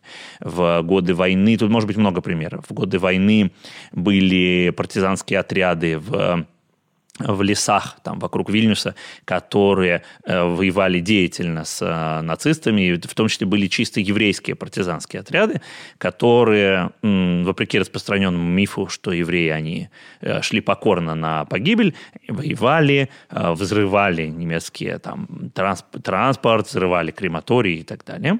Э, В современное государство Израиль очень э, боевое и дает серьезный отпор каким, каким-то атакам. Есть там железный купол, который защищает от воздушных атак, есть очень сильная разведка и так далее.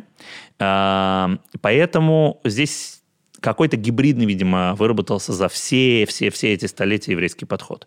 Что, с одной стороны, супер важно быть мирными людьми, и важно уважать оппонента, и важно не переходить э, без необходимости на личности, на оскорбления, на какую-то агрессию, атаку и так далее. Но самозащита должна быть твердой, и должно быть понятно, что вот сюда лучше не лезть. Вот. И э, выбрать эту линию, как сделать так, чтобы это не, не быть обиженкой такой, которая чуть что вот тебя тронули, ты сразу, это же антисемитизм.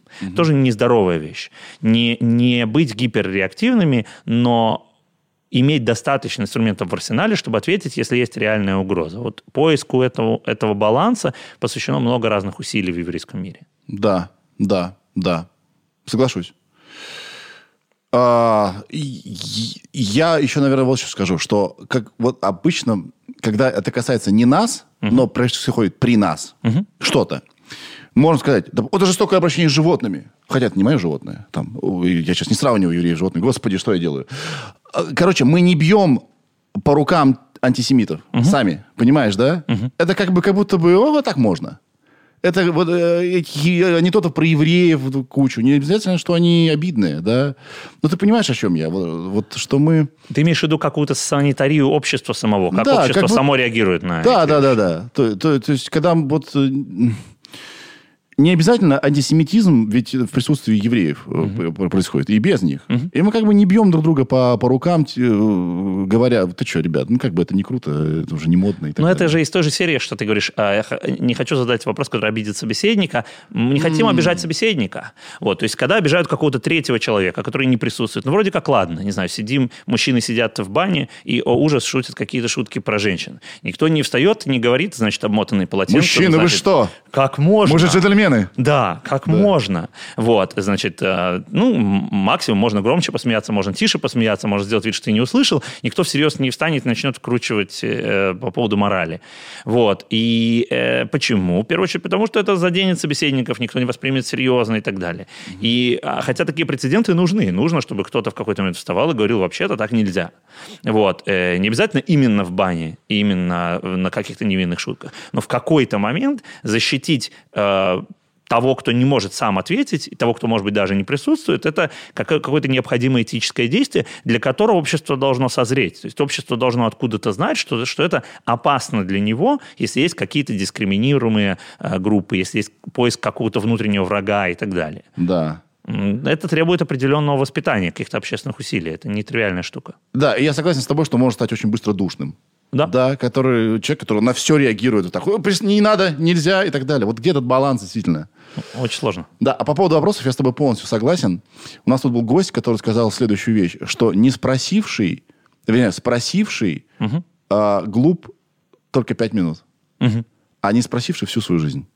Так что- Хороший афоризм, да. Да, хорошая фраза. Я считаю, что это действительно так. Я лучше спрошу. И лучше дважды уточню еще. А, но точно буду знать. Чем не буду знать, и будь каких-то своих сомнениях, там, э, представлениях. Все бы. точно. В Мишне, которую мы сегодня уже цитировали, написано, что а, стеснительный не может обучаться, а вспыльчивый не может обучать. Ты не можешь обучиться, если не спрашиваешь, и ты не можешь обучить, если тебя раздражают вопросы. То есть Да. здоровая реакция на вопросы обязатель, обязательное условие того, что ты, в принципе, можешь кому-то что-то объяснить и передать, а способность задавать вопросы обязательное условие тому, что ты, в принципе, можешь чему-то научиться. Да, тоже хорошая фраза. Тогда вот вообще такой вопрос. Почему евреи такие неспортивные ребята? Или это тоже миф? Не, почему это не миф? Мне кажется, евреи в основном, конечно, не спортивные ребята. Есть много приятных исключений, Да. но мы видим какую-то статистику. У нас очень много неспортивных а, евреев. Что уж тут поделать. Почему так? Э, Спорт и активность не в почете или по другим причинам как-то... Э, Смотри, здесь нужна, получилось. здесь нужна оговорка, потому что, естественно, сейчас э, сразу придет куча людей, которые скажут, а как же евреи, олимпийские чемпионы, сейчас евреи привезли там олимпийские медали в Израиль, и есть э, армия обороны Израиля, которая славится своей физической подготовкой. Конечно, конечно. Есть э, там целое движение Маккаби, есть Маккабиада, еврейские олимпийские игры, которые раз в несколько лет проходят в Израиле и так далее. То есть ясно, что у евреев в целом все хорошо с, э, с тем, чтобы иметь своих силачей, своих э, во всех поколениях, своих э, спортсменов тоже. Но я думаю, что тем не менее это не, не миф, а это какое-то вполне отвечающее реальности наблюдение, связанное с культом интеллекта, что в еврейской традиции супер важно твоя способность сидеть над книжками. И, условно говоря, при прочих равных э, жених э, выгодная партия – это вот жених, который много лет сидел над книжками и много знает. А жених, который все эти годы хорошо играл в баскетбол, он будет котироваться при прочих равных ниже. Вот. И а, сто процентов, что иудаизм ни в коем случае не против гармоничного развития человека, чтобы он развивал физическое тело наравне с эмоциональным развитием, интеллектуальным, духовным. Но факт, что здесь есть определенный такой заложенный в традицию перекос. Что вот если у тебя есть возможность час погонять мячик или час поучиться, иди поучись. Да. То есть э, культ, культ интеллекта здесь. Да, это культ интеллекта, Ага, безусловно. ага. Я смотрел твое интервью. Мгм. Там не только ты был, там много кто был. а, от парня из ЛГБТ-сообщества. Мгм. И э, вы там размышляли над терпимостью к геям и прочим, значит, э, э, ребятам э, в, в- значит, в- у евреев, да? И вы довольно терпимы, Да, да? При том, что как бы в Торе написано, что нельзя. да. Но при этом нет, нет Давай железобетонного сразу, нет. Сразу уточним. Здесь есть несколько мест, где есть железобетонное нет. Да. Вот. А, Просто нам следует различать здесь две э, темы. Одна – это что можно и нельзя еврею, условно говоря, где есть заповедь. Как мы говорили, заповедь – это приказ. Есть ли э, заповедь, которая однозначно запрещает еврею гомосексуальный контакт? Да, есть. Теперь, значит ли это, что еврей, который что там гей, к примеру, не сможет прийти в синагогу, его там не примут, ему там не будут рады, нет, не значит. То есть это просто две совершенно параллельно живущие между собой темы. Если, э, если та или иная вещь запрещена, и даже строго запрещена, эта вещь строго запрещена еврейским законом, это совсем-совсем не означает, что у человека нет э, права быть частью общины, нет дороги в синагогу и так далее. Это две не связанные между собой напрямую темы. Знаешь, что мне нравится в твоих словах? Вот э, я тебя слушаю. А, у вас есть строгое понимание как бы пути. А, если почитать комментарии к чему угодно, к чему-то противоречивому, да, э, люди требуют от других людей вот быть на 100% сразу. Ты вот родился, ты сразу будь на 100%. Да. Вот нет пути. Да. Да, ты там не 33% э, законченная какая-то э, личность, а ты вот сразу, сразу с рождения ты должен быть идеален 100%, идеальная мораль, все, все, все, все. В жизни не так. Ты идешь куда-то, да, вот ты говорил про религию, ты можешь по пути верить, не верить в Бога, Да. возвращаться к нему, уходить от него.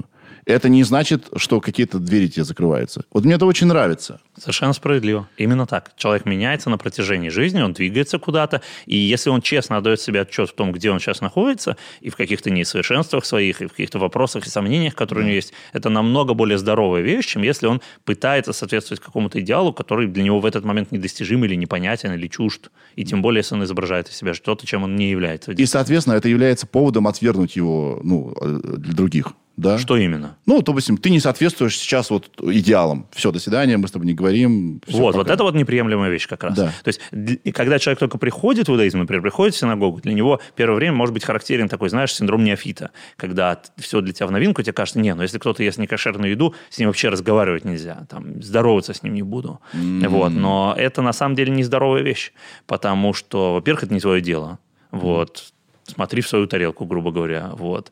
Во-вторых, а, ты ничего не знаешь об этом человеке, не знаешь ничего о том, как давно он во всем этом, что он знает, что не знает, что умеет, что не умеет, какие у него материальные возможности, какие у него а, взгляды на один или другой вопрос. Без глубокого понимания человека вообще никакого мнения нельзя составить о тех выборах, которые он делает в жизни. Золотое слово. Конечно. Да, поэтому любые суждения про другого человека, они почти всегда обречены на то, чтобы быть заведомо неточными, неправильными, просто э, ошибочными. Соответственно, позиция, которая заключается в том, что ты принимаешь любого человека таким, как он есть, ты рад ему такой, как он есть, и ты, э, если от тебя что-то зависит, если ты можешь чем-то помочь ему в его пути, то ты открыт, и ты готов помочь. Пусть он только скажет, намного более здоровая выигрышная позиция на длинной дистанции. И вот, наверное, я сам себе отвечу на свой вопрос, почему при проявлении явного сопротивления, в принципе, евреи ребята довольно мирные, потому что вы в себя направлены. Если вы, ты разобрался в себе, ты иногда лучше принимаешь несовершенство другого человека. Все точно. Вот ты понимаешь, он сейчас проецирует. Или э, я сейчас просто ему под руку попался. И я, это не про меня, это про него, это его проблемы. Именно да? так. Именно так. Да, вот эта вот э, направленность э, на, на самопознание меня очень, меня очень привлекает. Это очень здорово. Более того, ты даже и не злишься на него в этот момент. Да, И да. потому что ты знаешь, что это про него, соответственно, ну, ты рад, ты, что с тобой это происходит, ты уважаешь его, его взгляд на мир и так далее. Если происходит что-то опасное для тебя или для других, то, естественно, ты включаешь какую-то оборону. Да. Слушай, поговорим про шаббат. Давай. Вот тоже мне, мне вообще ничего про это не известно. Да, мое, значит, дилетантское э, знание какое. Наступает суббота, вы лежите просто вот так вот. Просто не двигайтесь. Ничего нельзя. Нельзя чай себе наливать. Вообще все нельзя. Вы просто ждете, когда суббота закончится. Что такое шаббат, вот честно? Смотри, суббота это не про то, что нельзя. Эм, у тебя бывают дни, когда тебе хочется отдохнуть? Каждый день. Отлично, идеально. Э, Вот суббота – это узаконенный вот этот каждый день. Тот самый день, когда это абсолютно легально.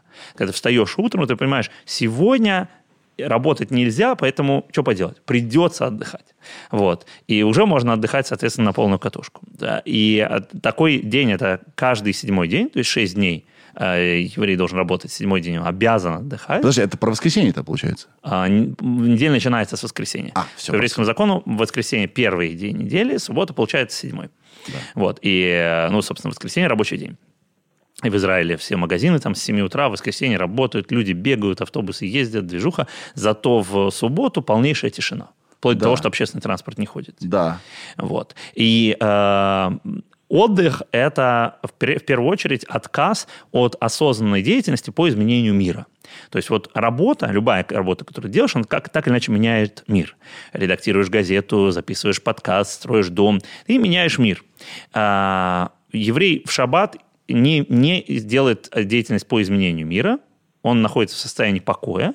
Это время для переосмысления, какой-то рефлексии, для того, чтобы выдохнуть, набраться сил, восстановиться, подумать о себе, подумать о других, пообщаться с семьей, погулять, пойти на море, в лес, а, значит, посидеть, поесть хорошо, попить, попеть, без спешки, без отмазок, без разговоров вроде «Ой, меня ждут, ну ты извини, у меня встреча, ох, сколько можно уже, все время сообщения какие-то летят». Ты убираешь телефон, все отключаешь, откладываешь, а, значит, э, машину, значит, э, выключаешь, отгоняешь в гараж. Вот, и ты принадлежишь сам себе и миру. Это офигенно. Именно потому, что у тебя нет выбора, кроме как отдыхать, ты не, не испытываешь чувство вины за отдых. Сто процентов. Ты можешь развести руками и сказать, ребят, ну это не я лентяй, это Бог сказал. Блин, надо ввести просто шаббат, как бы сказать, для всех. Э, На самом деле, это проблема жителей большого города чаще всего, чем маленького. Когда ты просто, ну, ну, ты просто э, разучился отдыхать. Ты не можешь просто отдохнуть. Ты в каком-то просто беге. Вот я про себя говорю. И мне это чем-то напомнило, когда нас всех посадили на карантин, Да. сказали, сидите дома. Все. И все закончилось. И если забыть про то, что это была болезнь, это была пандемия, многие пострадали и так далее, вот те, кто просто сидел дома, а, многие отметили плюсы этого дела. Когда тебя, нас- как бы, это не твое решение, ты не испытываешь вины за то, что ты ничего не делаешь. Наконец-то можешь заняться чем хотел. Блин, это очень полезно. И это опять, мне кажется, про психоанализ.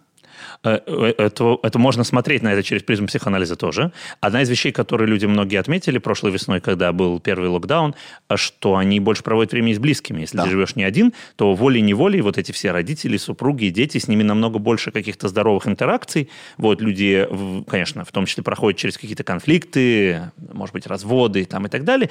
Но это в любом случае полезная какая-то штука, что люди ока- оказываются больше в живом а, непосредственном общении с теми, с кем они вообще-то изначально выбрали быть вместе. Рожали детей осознанно, осознанно выходили замуж, женились. И и вдруг ушел тот фактор, который их как бы разлучает с этими самыми близкими людьми. Вот эта суббота очень значительной степени про это. Суббота – это семейный день. Ты можешь шесть дней работать. Седьмой день ты сидишь с твоей семьей за столом, люди рассказывают какие-то истории, а, воспоминания, смеются, поют песни, кто у кого, что у кого происходит. Там дети рассказывают, что у них в школе происходит.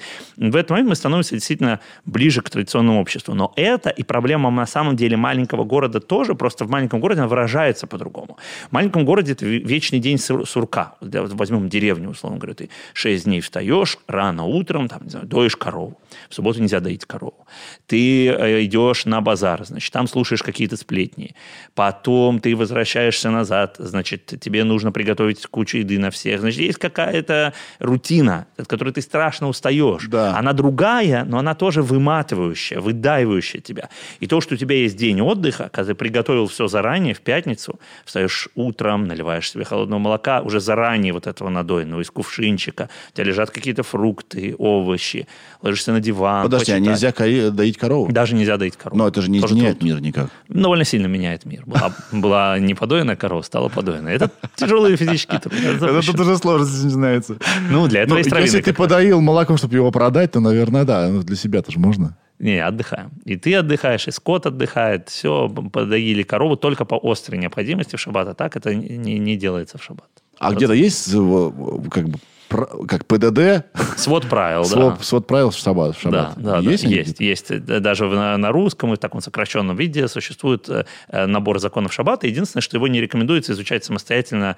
Э, ну, ПДД тоже нужно готовиться вместе с инструктором Конечно. к экзамену. Здесь тоже важно делать это в контексте общины и равина, потому что если ты просто читаешь какой-то свод законов шаббата, то много без, без контекста непонятно. А, а я сейчас хотел как раз Иру попросить найти э, свод шаббата, или он довольно большой. Вообще без проблем. Можно Просто посмотреть я законы я бы хотел конечно. адаптировать что-то для своей жизни. И на, вот тема отдыха у меня здесь, она постоянно сквозит, потому что отдых – это часть работы. Да. Если ты плохо отдохнул, ты фигово работаешь. И а, многие вещи на парадоксе работают. Например, я очень активно интересуюсь сном, Да. А, его влиянием на жизнь и так далее. Многие люди э, говорят, что жизнь слишком коротка, чтобы долго спать. И спят там по 4 часа. Тем самым себе на 10-15 лет укорачивая жизнь. Так. Если хочешь долго жить, спи долго. Так. Да. И если хочешь активно, хорошо работать, хорошенечко отдыхай. Вернее, много работать продуктивно. А многие, наоборот, такие, так, я потом отдохну, я сейчас... И у них падает КПД и так далее. и так далее. точно. И я очень много думаю об отдыхе и о том, что я полный отстой в том, что касается отдыха. Я просто не умею. У меня нервный этот бзик, что надо что-то делать, что-то делать, что-то делать, что-то делать. И вот, э, когда ты говоришь про шаббат, когда, грубо говоря, я сам себе запрещаю там, да, что-то, это очень полезно. Но у меня есть для тебя сразу несколько лайф, лайфхаков готовых Давай, абсолютно. давай. Один – это телефон. В телефоне все уведомления, вся работа, все Да. мессенджеры. Даже если ты говоришь себе, сейчас я при помощи телефона отдохну, на самом деле ты это не контролируешь, потому что самым неожиданным образом тебе прилетит какая-то новостная или рабочая повестка. Э, э, Еврей в субботу откладывает телефон, а не еврей может это, в принципе, и в будни себе устроить шаббат. Неважно, когда ты делаешь выходной. Но э, откладывает телефон на сутки. Теперь, если человеку сложно отложить телефон на сутки, Да, у меня- это детокс такой тяжелый. э, У меня сразу вот какая проблема. А что, если где-то что-то случится? Случится И до меня ведь не допишутся. Да. У меня есть прихожане, например, э, есть очень востребованный московский хирург. У него есть отдельный э, телефон, кнопочный, который есть в приемном покое. И если он действительно нужен для какой-то операции, которая спасение жизни, вот там знают вот этот другой телефон, который включен в шаббат. И если этот телефон звонит, он знает, что это вопрос жизни и смерти, и ради вопросов жизни и смерти разрешено. Или такой телефон может быть, например, у какого-то члена семьи, у который, к примеру, болеет, и вот ему может понадобиться помощь. Этот член семьи знает, что в шаббат можно позвонить на этот номер, и э, звонок, то есть инвестиция, ну хорошо, ты заплатишь тысячу рублей за этот кнопочный телефон, но, э, значит, э, вопрос с огромным объемом беспокойства и стресса, он сразу уходит. Плюс это не обязательно должно быть 25 часов. По еврейскому закону шаббат это 25 часов, потому что от захода солнца в пятницу до выхода звезд наступления темноты в субботу. Поначалу это может быть 3 часа, 5 часов, 7 часов такого детокса.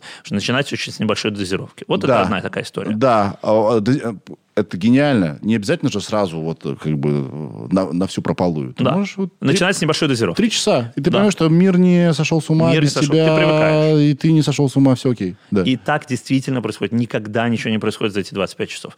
Редкие случаи, что да, вот действительно что-то такое большое произошло. Значит, э, там, я помню, в 2015 году я включил телефон после шаббата в феврале э, и увидел в Фейсбуке анонс марша памяти Бориса Немцова. Это был абсолютный шок, потому что на воскресенье был запланирован там э, какой-то марш с его участием, его убили э, в шаббат, вот, и это было в, ночь с пятницы на субботу, соответственно, прошли уже сутки, люди уже успели адаптироваться, люди уже успели как- как-то к этой новой реальности привыкнуть, что человека убили. А ты заходишь в шаббат, вроде, ну, человек и человек, жив-здоров. Выходишь из шаббата, а люди уже делают марш его памяти. Это, конечно, жуткие такие ощущения. Независимо вообще да, от политических взглядов, вообще абстрагируемся здесь. Просто есть факт. Вот был, чё- Да. И был человек, и нет человека. Но это, знаешь, редчайший случай, раз в несколько лет что-то такое происходит, э, что э, произошло вот типа без тебя, ты не был свидетелем. С другой стороны, неизвестно опять-таки, что, э, что, что лучше. Э, иногда, когда ты получаешь новостную повестку уже дистиллированную, что-то уже произошло. Что-то улеглось. Что-то улеглось. Какие-то факты всплыли и да. так далее. Да, Первые да, да. эмоциональные реакции уже ушли, какие-то люди не делают резких движений. Да. Вот. Но это прям, прям редчайшая ситуация. А как правило, как правило, ты имеешь дело с э, все, всеми событиями, которые совершенно спокойно могут подождать эти сутки. Так вот, второй лайфхак – это э, назначить встречу с, там, с другом или друзьями и там, в кафе, в каком-то клубе и так далее, прийти на нее пешком. Больше всего людей приходит э, в синагогу именно в шаббат, и в шаббат стараются ходить пешком, и, в принципе, стараются селиться в пешей доступности от э, синагоги, чтобы в шаббат можно было пойти пешком. И это невозможный кайф, потому что обычно в городе пробки, значит, аварии, а, значит, дорожное движение, все друг другу бибикают, все друг на друга злые. Идешь по городу пешком, наслаждаешься воздухом, птицами, там, рекой, деревьями поворачиваешь э, в переулки и приходишь в место, где тебя ждут друзья. Садишься с ними и просто общаешься столько, сколько хочется, не глядя на часы. Вот как мы сейчас с тобой разговариваем, не глядя на часы. Невероятно важное, э, на самом деле, ощущение. Очень утерянное в ритме. Я много года. раз повторял, что это и э, речь, вот мой подкаст, угу. это моя психотерапия угу. во многих смыслах угу. и точка роста. И одна из них смотри, у меня телефон лежит вот так вниз. Угу. Я даже про него нахер не вспоминаю. Мне все равно, угу. что там происходит. Угу. И это единственное, вот, наверное, время в сутки, когда я могу так сделать. У меня болезненная, ненормальная зависимость от него. Потому что я сейчас тебя очень внимательно слушаю. Uh-huh. И я еще думаю, что если ты встретился с людьми, которые разделяют вот, вот э, твое отношение, uh-huh. а ты с, такими встречаешься, uh-huh. это другого качества общения. Они не утыкаются нахер в свой телефон неожиданно. Так, что там мне какая-то смс пришла, и все, ты потерял его на 10 минут. Ну, тут важно, да, что вот эта встреча с друзьями, это встреча с единомышленниками, то есть важно договориться, что они находятся в том же регистре, что и ты, они тоже по возможности пришли на эту встречу, может быть, пешком, или, по крайней мере, они тоже убрали телефонные и так далее, то есть, чтобы вы были более-менее на одной волне. Да. Но тут очень важно, действительно, что ты проводишь время с другим человеком, с которым тебе интересно, и, может быть, э, тебе не хватает времени в будни, на буднях с ним нормально поговорить, задать какие-то вопросы, да. э, провести качественное время друг с другом. Вот суббота, она для этого. Да. И это могут быть э, разные люди. И обычно э, община, она и возникает э, на, на пересечении интересов э, людей. В э, средние века часто было, что образовывались э, общины по гильдиям. К примеру, вот сапожники, у них была своя синагога, портные своя синагога. Потому что это люди близкого социального статуса, с которыми есть о чем поговорить. Там э, наша община, например, называется «Среди своих», и э, у не, в ней тоже в основном люди э, являются так или иначе единомышленниками в чем-то. Это люди, которые сами финансируют эту общину, стоят на своих ногах, экономически, социально, люди с каким-то интересом к жизни. Вот. И всегда находится о чем поговорить. То есть за субботним столом разговоры просто о чем угодно. А о самых-самых разных темах, будь то спорт, наука, медицина, всегда выясняется, что кто-то является специалистом, вот, кто-то просто интересуется, умеет задать правильный вопрос, кто-то умеет немного немного спровоцировать, обострить, и в итоге возникает какой-то просто невероятно интересный застольный разговор из ничего. Люди просто встретились, пьют, закусывают, внезапно как-то рождается эта беседа. Это вот такое шабатнее волшебство. Угу.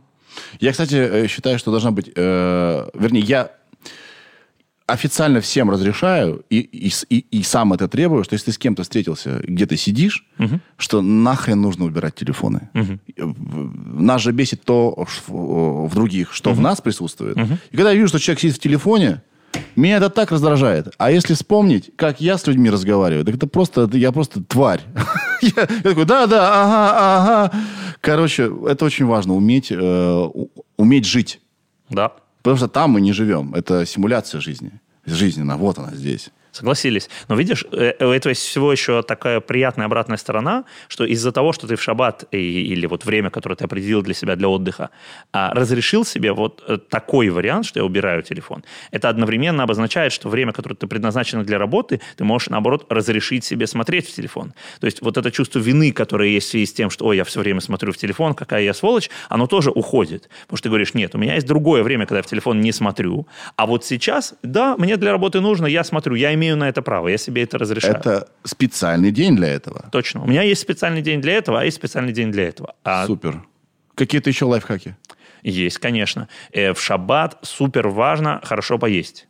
Э, И люди думают, что э, там хорошо поесть это какая-то вот такая, значит, физическая э, вещь, вот удовольствие для тела. Вот, и мы выбира- выбираем ресторан какой-то хороший, где вкусовые рецепторы, они наслаждаются. Хотя на самом деле хорошая еда лучше всего работает как компонент э, такого сэндвича, в котором есть еда, а есть какие-то другие опыты, там, э, телесные, эмоциональные, интеллектуальные, которые на это на- накладываются. Пример. Да. Э, в будни у тебя есть работа. Э, Работа задает, опять-таки, вот этот самый жесткий ритм, о котором мы сейчас говорили. И если человек в будни решает там прям хорошо поесть, вот, то это так или иначе вступает в конфликт с его ритмом жизни. Потому что хорошо поесть означает либо потратить много денег, либо потратить много времени, а, значит, э, приложить какие-то усилия. Вот. Вроде как расслабиться, а тут вроде не расслабишься, тебе не дают. Вот это что- скорее. Ты Да. поел, тебе потом ничего не охота. да, ты как бы уже, уже, уже, в этом, уже в этом состоянии находишься, и ты не можешь обратно куда-то вернуться из этого. Вот. В шаббат э, хорошая еда по- накладывается на вот этот контекст отдыха, расслабона, отключенного телефона, качественного общения и так далее, и она тогда имеет совершенно другую функцию. Она э, по-другому воспринимается. Ты можешь улавливать по-другому оттенки вкусов. Ты можешь испытывать удовольствие не только на физическом уровне, но и на, на каком-то эмоциональном. Ты даешь еде время.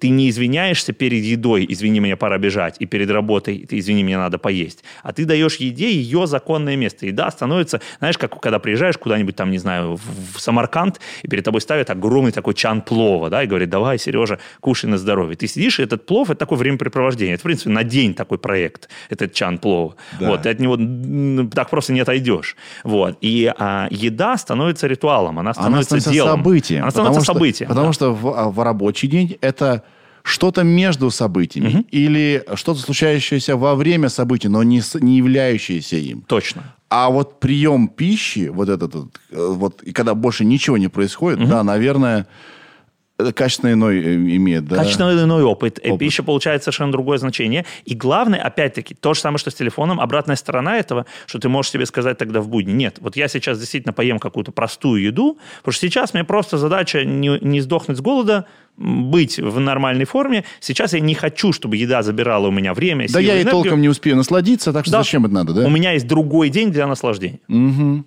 И когда я Класс. знаю, что этот другой день у меня точно есть, потому что он с неизбежностью наступает каждую неделю, то тогда это не гипотетическое «когда-нибудь потом на пенсии хорошо поем», а это нет, вот через три дня, через четыре дня. Ты знаешь, я э, неправильно понимал шаббат, или мне так казалось, или это накладывались э, вот эти стереотипы. Казалось, что, о, эти евреи бездельники. Лишь бы ничего не делать. А теперь все тоньше. Все тоньше. Все тоньше. Ты действительно разгружаешь свою голову. Тем более, если э, у вас так популярен интеллектуальный труд, то ну, вообще без этого никуда. Что просто вообще, ну, просто переключить голову. Да. Но мне, например, все самые хорошие идеи приходят в шаббат. Просто потому, что есть постоянный информационный поток, который оставляет мало времени для того, чтобы просто побыть с собой и, и, эм, Осознать ос- его. осознать и как-то освежиться. И, собственно, э, такой, наверное, четвертый субботний лайфхак – это прогулка с самим собой. Просто в лес, э, там, к воде, э, значит, по, по каким-то пе- пе- переулочкам и так Именно далее. остаться одному. Остаться ненадолго одному. Остаться ненадолго одному, опять-таки, без информационного потока, без, но, но и без социальных интеракций, в которых мы все равно во включенном каком-то мобилизованном состоянии находимся, просто дать своим мыслям спокойно, спокойно значит, блуждать. Медитация, например, это очень-очень шабатняя практика. Да. Потому что она подразумевает сосредоточение, подразумевает одиночество, подразумевает какой-то контакт с собой. Все это идеально подходит для шаббата, потому что это время для покоя. Время, в конечном счете, для того, для того, чтобы найти свой собственный баланс, вернуться в какую-то точку, из которой ты дальше действуешь. Супер. Я могу, я могу себе шаббат присвоить вот на субботу? Абсолютно. Да? Э, Всем говорить, ребят, у меня шаббат, простите. Абсолютно. Сереж, ну ты же не еврей. Ну, по субботам еврей. Можешь ссылаться на меня и сказать тебе, Равин разрешил. Yes. А, помнишь, мы говорили, что не обязательно же сразу на 100%, да? Можно Да. же вот там... э, По дозировке Можно я буду евреем только на один день недели? А потом, может быть, на другие. Главное, не, чтобы не получилось, что ты в любой день можешь выбрать на три часа побыть евреем, потом нет и так далее. Можно запутать окружающих. Глупый Но вопрос. можно вешать табличку, что сейчас еврей, сейчас нет. А, да, чтобы люди понимали, Да. в каком я состоянии. Глупый вопрос, но, может быть, он и глубже, чем, э, чем кажется. А, без генетического э, родства еврейского я могу стать евреем? Да. Да, такое возможно. да? Ну, то есть, в принципе же, это в любой религии такое. Ты можешь какой-то обряд пройти и стать кем-то, да? Да, А, наверное, здесь есть отличие иудаизма от, от э, ряда других религий, оно в том, что иудаизм не стремится, чтобы ты это делал. То есть э, у меня нет интереса, чтобы э, не еврей, он взял на себя э, заповеди, стал евреем, в первую очередь потому, что я отдаю себе отчет о том, что это большая нагрузка. Вот, это в первую очередь ответственность. И э, еврей неизбежно что-то нарушает. Столько есть, э, как мы сказали, заповедей, там, традиций и так далее. Неизбежно что-то из этого ты не делаешь. И быть не евреем, не быть обязанным все это делать намного лучше, чем быть обязанным и не делать. Да. Лучше быть хорошим неевреем, чем плохим евреем, условно говоря. Вот, а, соответственно, я любого человека буду отговаривать, если он придет и скажет, смотри, я хочу стать э, евреем, буду задавать ему вопрос, зачем тебе это надо, почему ты хочешь это. Если уже человек очень сильно мотивирован, ему это важно, ему это очень сильно близко, это действительно его осознанный выбор, тогда, да, существует процедура. Он в первую очередь учится, осваивает там а, законы, заповеди, и э, в какой-то момент э, уже предстает перед Равинским судом, который задает ему разные вопросы, а оценивает уровень его готовности, и если да, то он дальше уже делает обрезание, или если это женщина, то, соответственно, проще, и становится полноценным евреем. Да, понял. А это, э, это долгий процесс? Для разных людей он занимает разное количество времени, потому что в первую очередь это процесс познания, процесс Нужно учебы. учить, да. ну что-то учить. Поэтому у большинства людей это занимает от э, полутора до трех лет в Ух, среднем. Да.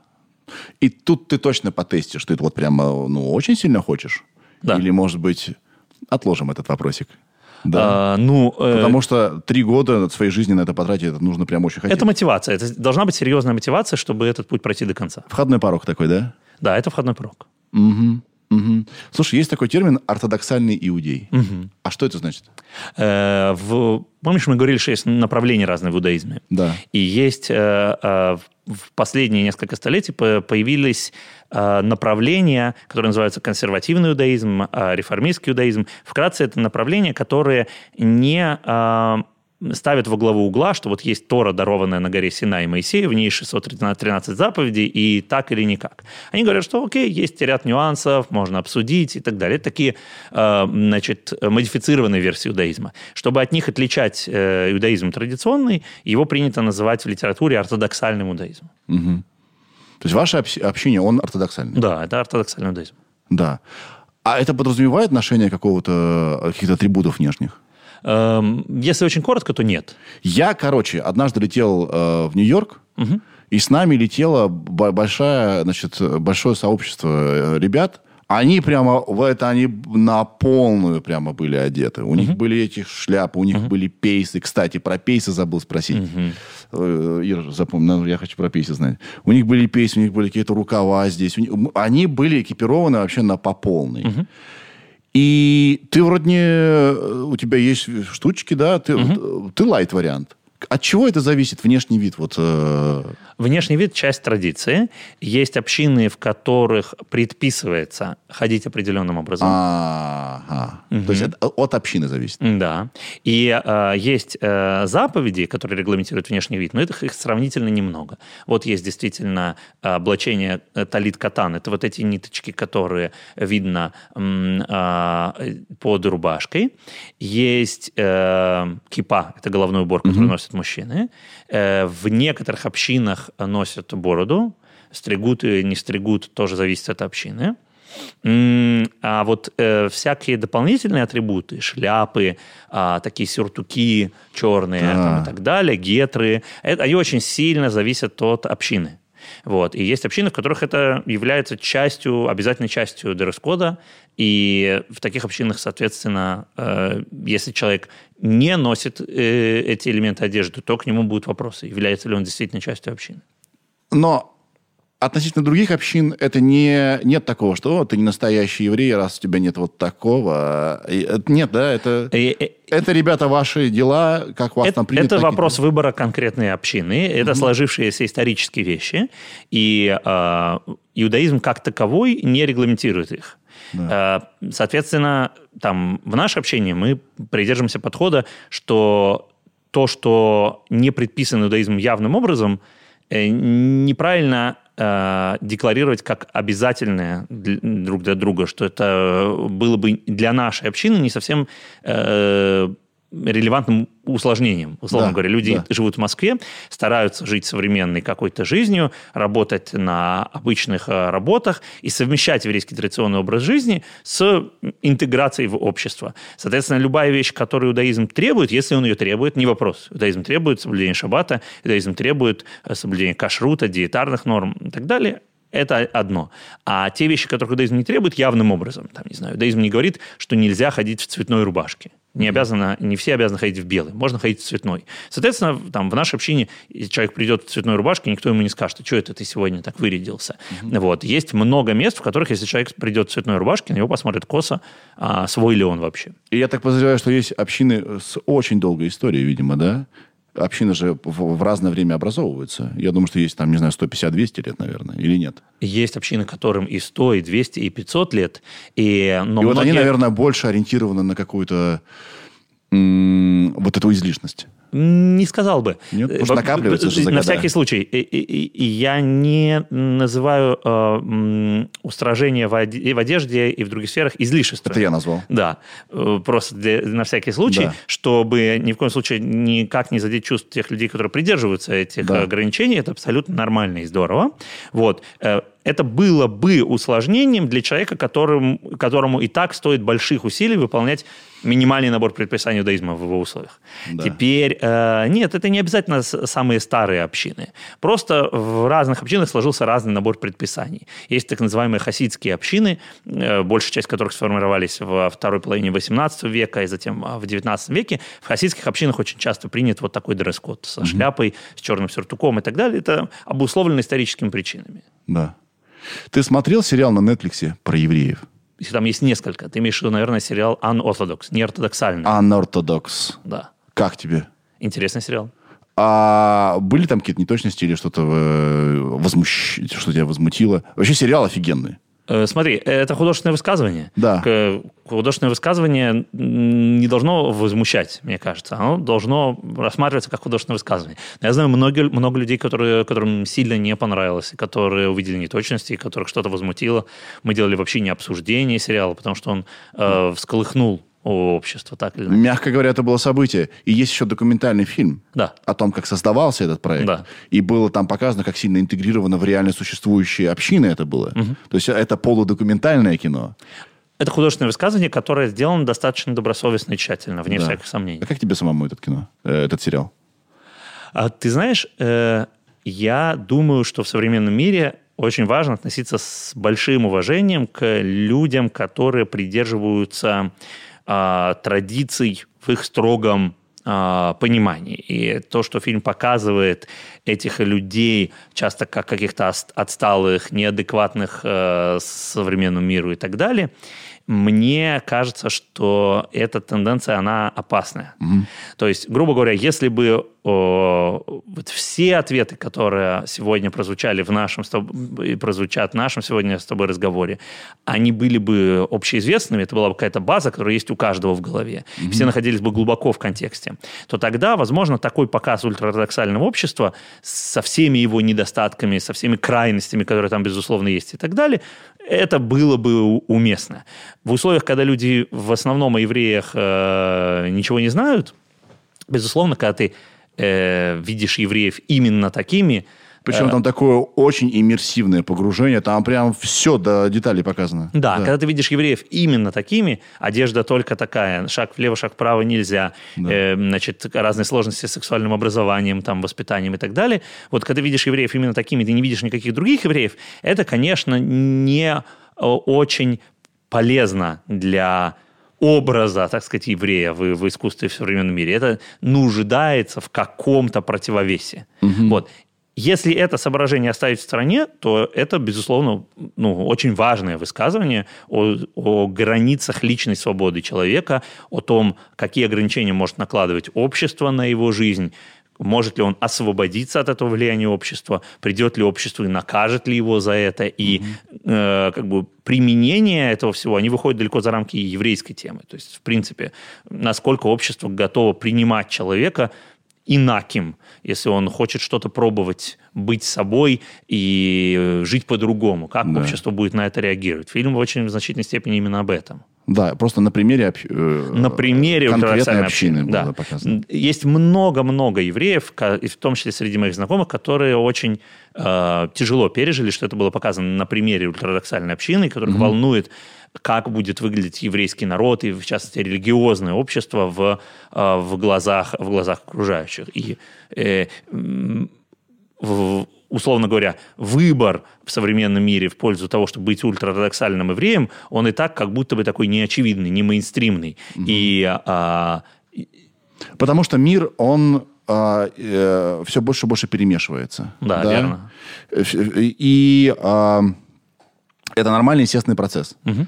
То есть э, взять 50 лет, э, жизнь в одной стране была радикально э, отличной от другой страны. Угу. Сейчас очень много похожего. Угу. Многие решения, многие компании, многие уклады просто ну, очень сильно похожи. И, соответственно, общины, которые живут своей жизнью и продолжают ей свою жизнь, они как бы становятся уже не модными, да? Да. То есть, типа, ребят, смотрите, весь мир уже делает так, что же вы не так делаете? Вот я хотел спросить, допустим, а ты говорил про очень важный ритуал угу. убийства животного. Угу. Ритуальное. Угу. У вас с этим бывали проблемы? Какие-нибудь гринписовцы или кто-нибудь еще, или что-нибудь? Э, это типа, типа Понимаю, новая этика, какие-то вопросы у вас были вокруг этого? В России пока нет. Но да. вообще в Европе есть несколько прецедентов стран, где очень сильно ограничена или запрещена шхита, ритуальный бой скота. Хотя в действительности это один из самых гуманных способов убийства животного. Оно практически сразу погибает, не страдает. Более гуманный, чем электрошок, который применяется повсеместно. Вот а, но в целом, да, существует определенное напряжение на границах еврейского мира, который во многом продолжает жить древней традиции, сохранять ее и воспроизводить, и глобального мира с какой-то неолиберальной повесткой, который а, как бы у которого есть свои представления о том, что такое хорошо, что такое плохо. И возвращаясь к, к сериалу, в нем есть вот это напряжение, безусловно. И оно доведено там до предела за счет того, что показан такой идеальный Берлин, неолиберальный такой Берлин, в котором всего поровну. Есть иммигранты из, из Африки, есть э, значит, представители всех разных э, групп э, по, практически по квотам вот, и он такой, значит, такая немного идеализированная модель общества, в котором все можно, никто никого не судит и так далее. И есть место каждому. Есть место каждому, да. да. Вот. И а, здесь, наверное, важно просто, что и у той, и другой модели общества у нее есть свои ограничения.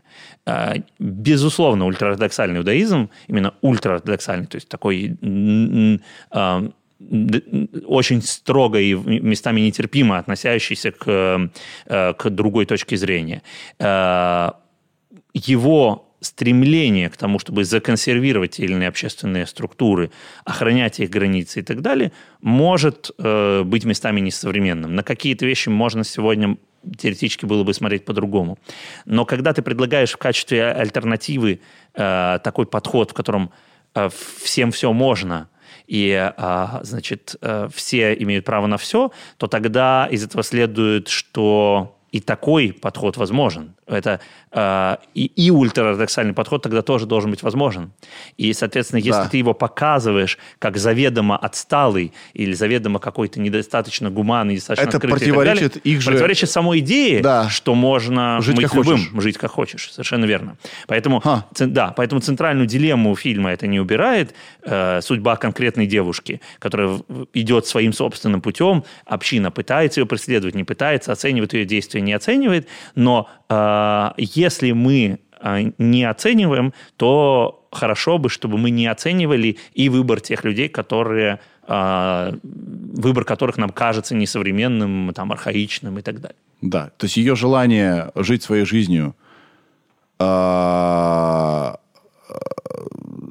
это понятно желание. Это какая-то легитимная вещь. Это абсолютно нормально. Это по-другому быть, быть не может. Но то, что мы при этом как бы порицаем людей, которые выбрали такой образ жизни, тоже Да. странно, да? Когда мы расставляем акценты таким образом, что вот есть э, вот такой образ жизни, надо оттуда обязательно как-то вырваться, там плохо, оно все такое ужасное, дремучее, несовременное. И вот есть какая-то альтернатива, и эта альтернатива, она правильная, хорошая, светлая, это просто очень сильное упрощение. Да. Э, Ты можешь столкнуться с э, насилием, можешь столкнуться с э, обесцениванием твоей личности, с ограничениями твоей личной свободы, увы, практически в любом обществе, при любом строе, в любой семейной и общественной конструкции, и ты можешь жить очень свободной и наполненной и счастливой жизнью, в том числе в таком вот, казалось бы, архаичном, законсервированном обществе тоже. Да.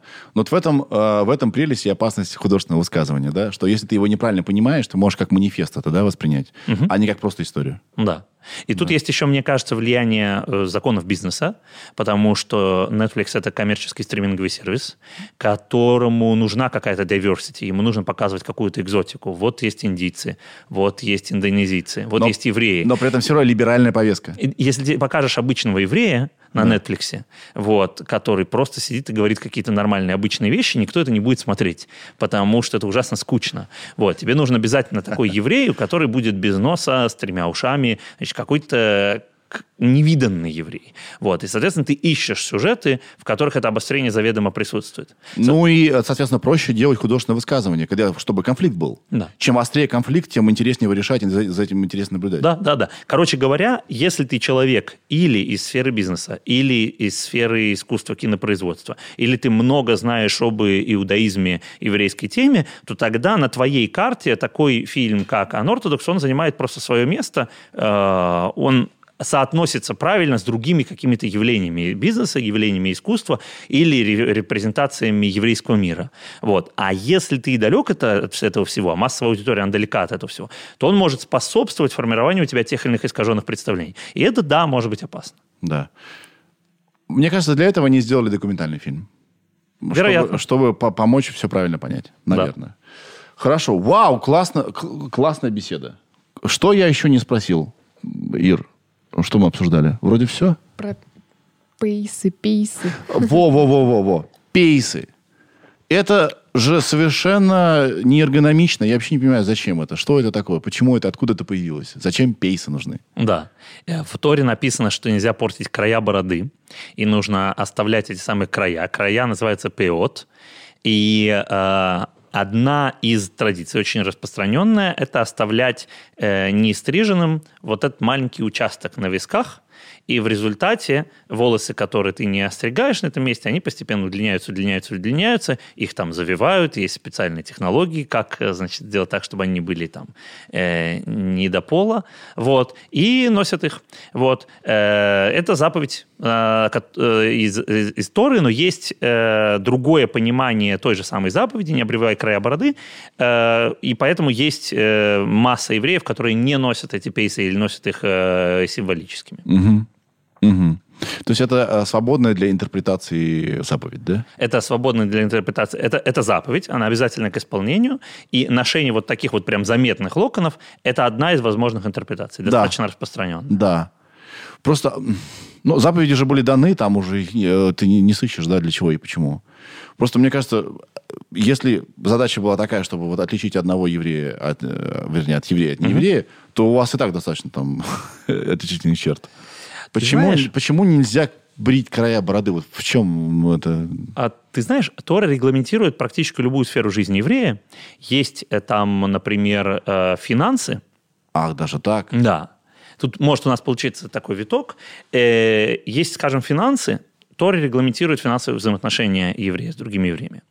Есть э, речь. Тора регламентирует речь, что нельзя, например, злословить или сплетничать. Есть э, там еда. Тора регламентирует диетарную составляющую, что можно есть, что нельзя. Кашрут. А, и там в Москве, например, есть какое-то количество кошерных ресторанов и кафе, которые сертифицированы. Евреи знают, что если он туда придет, он будет есть только кошерное. А, и, видимо, Торе важно, чтобы э, еврей, исполняя заповеди, тем самым делал некоторые высказывания, что я эту сферу тоже не изолирую от влияния Всевышнего. То есть я не могу ответить на вопрос, и в отношении огромного количества заповедей мы не можем ответить на вопрос, почему именно эта заповедь нам дана в таком виде.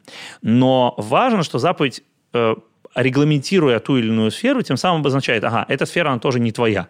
Твои волосы, твоя прическа – это не твое личное дело. Угу. Есть еще какие-то отношения со Всевышним, которые могут быть выражены через то, что ты оставил э, край бороды. Ты, ты, ты как бы передал Всевышнему Творцу мира еще один привет. Ты ему говоришь, смотри, вот я в этой сфере тоже про тебя помню, здесь тоже я тебе оставил какое-то место. И в этом э, значимость этого. И, наверное, последний будет вопрос, но он такой очень глобальный. Ты говоришь Всевышний. Угу. Как в иудаизме он э, понимается? Я что-то не припомню изображения угу. Всевышнего в иудаизме. Его не изображают? Верно, его не изображают. Ты, ты знал об этом или именно вот сейчас, э, сейчас обнаружил? Я, я, я, я, я вспоминаю вот какие-то внешние признаки. Угу. Я помню вот этот вот э, свечи эти, да, я помню звезду Давида, но изображений Бога вообще там нет. Верно, впрямую запрещено. Э, в иудаизме Творец мира, он э, трансцендентен угу. э, и одновременно имманентен. То есть он присутствует в, каждом, в каждой точке пространства-временного континуума. И одновременно он невидим, недоступен, сокрыт. Соответственно, любая попытка изображения, она а, заведомо запрещена э, в силу того, что она э, искажает Э, реальность. Когда ты пытаешься Творца изобразить, именно из-за того, что он принципиально бесконечен и не имеет материальной формы, ты тем самым создаешь какого-то идола, создаешь какой-то там ярлык, артефакт, который вместо Творца. И это с точки зрения иудаизма проблема. И это очень на самом деле честная вещь. То есть э, сила твори, Творца и сила, э, которая сотворила мир, понятно, достаточно очевидно любому человеку, что она не может быть сведена к тому, что вот есть какая-то там фигурка или картинка и так далее. То есть это какая-то да. большая вещь. Я с большим уважением ко всем верующим отношусь. Конечно. А, и сейчас будут мои размышления. Я ни в коем случае не сомневаюсь ни в чьей вере и так далее. Но мне кажется, большинство претензий у неверующих к верующим, угу. например, Например, такой безопасный у католиков, допустим, да, так. что есть некий мужчина-бог. Ага. И, ну, раз, и он где-то на небесах. все такие, ну что за глупости? Да, и так далее. Когда Бог появляет, понимается как некая энергия, а, которая присутствует во всем, это даже не противоречит научным знаниям.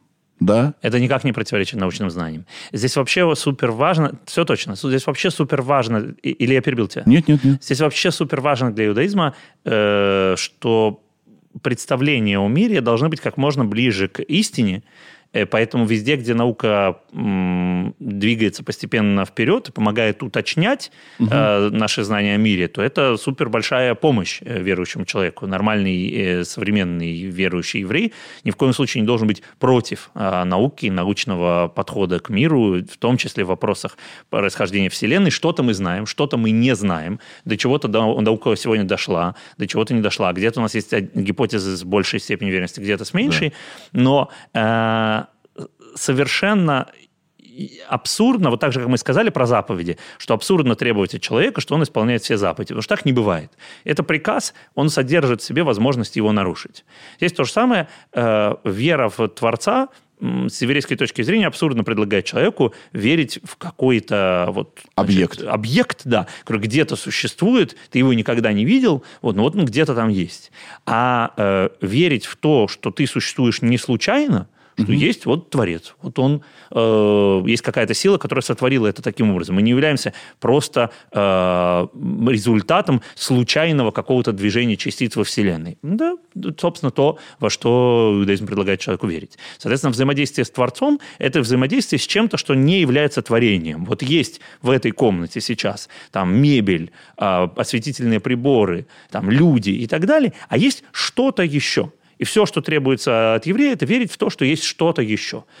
Как это описать, какими словами описать и так далее. Есть что-то еще, и оно обладает какой-то своей силой, к этому можно обратиться, с этим можно как-то взаимодействовать. Все, что, мы все, что утверждает, по сути, иудаизм, что это что-то еще, оно существует. Вот. А дальше интерфейс взаимодействия с этим, свои какие-то отношения и так далее предстоит индивидуально простраивать каждому человеку. Здесь не может быть единых каких-то правил. Собственно, строя в современном мире там, еврейскую общину, там, мы, например, в Москве, строя свою еврейскую общину, э, отдаем себе отчет в том, что для многих людей это является каким-то способом, какой-то дорогой, э, каким-то набором инструментов для разговора с чем-то большим. Что угу. человек живет, работает, достигает чего-то, у него там карьера, капитал, семья и так далее. В один прекрасный момент он выходит, там, не знаю, на крылечко покурить и думает, так, типа, для чего это все? А есть ли что-то еще? Вот как бы чего-то как будто бы не хватает.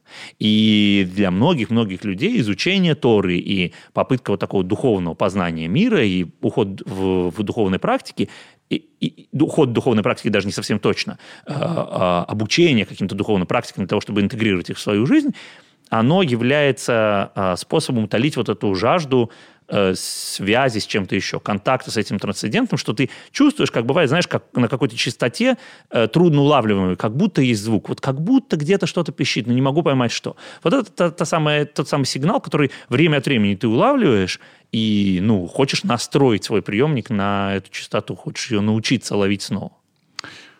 На этом мы закончим. Спасибо тебе огромное. Это был крутой разговор. А, я многое понял. И э, ждем тебя снова всегда. Спасибо тебе большое, Сережа. Да. Было Всем интересно. пока. Всем пока. Сережа, это я.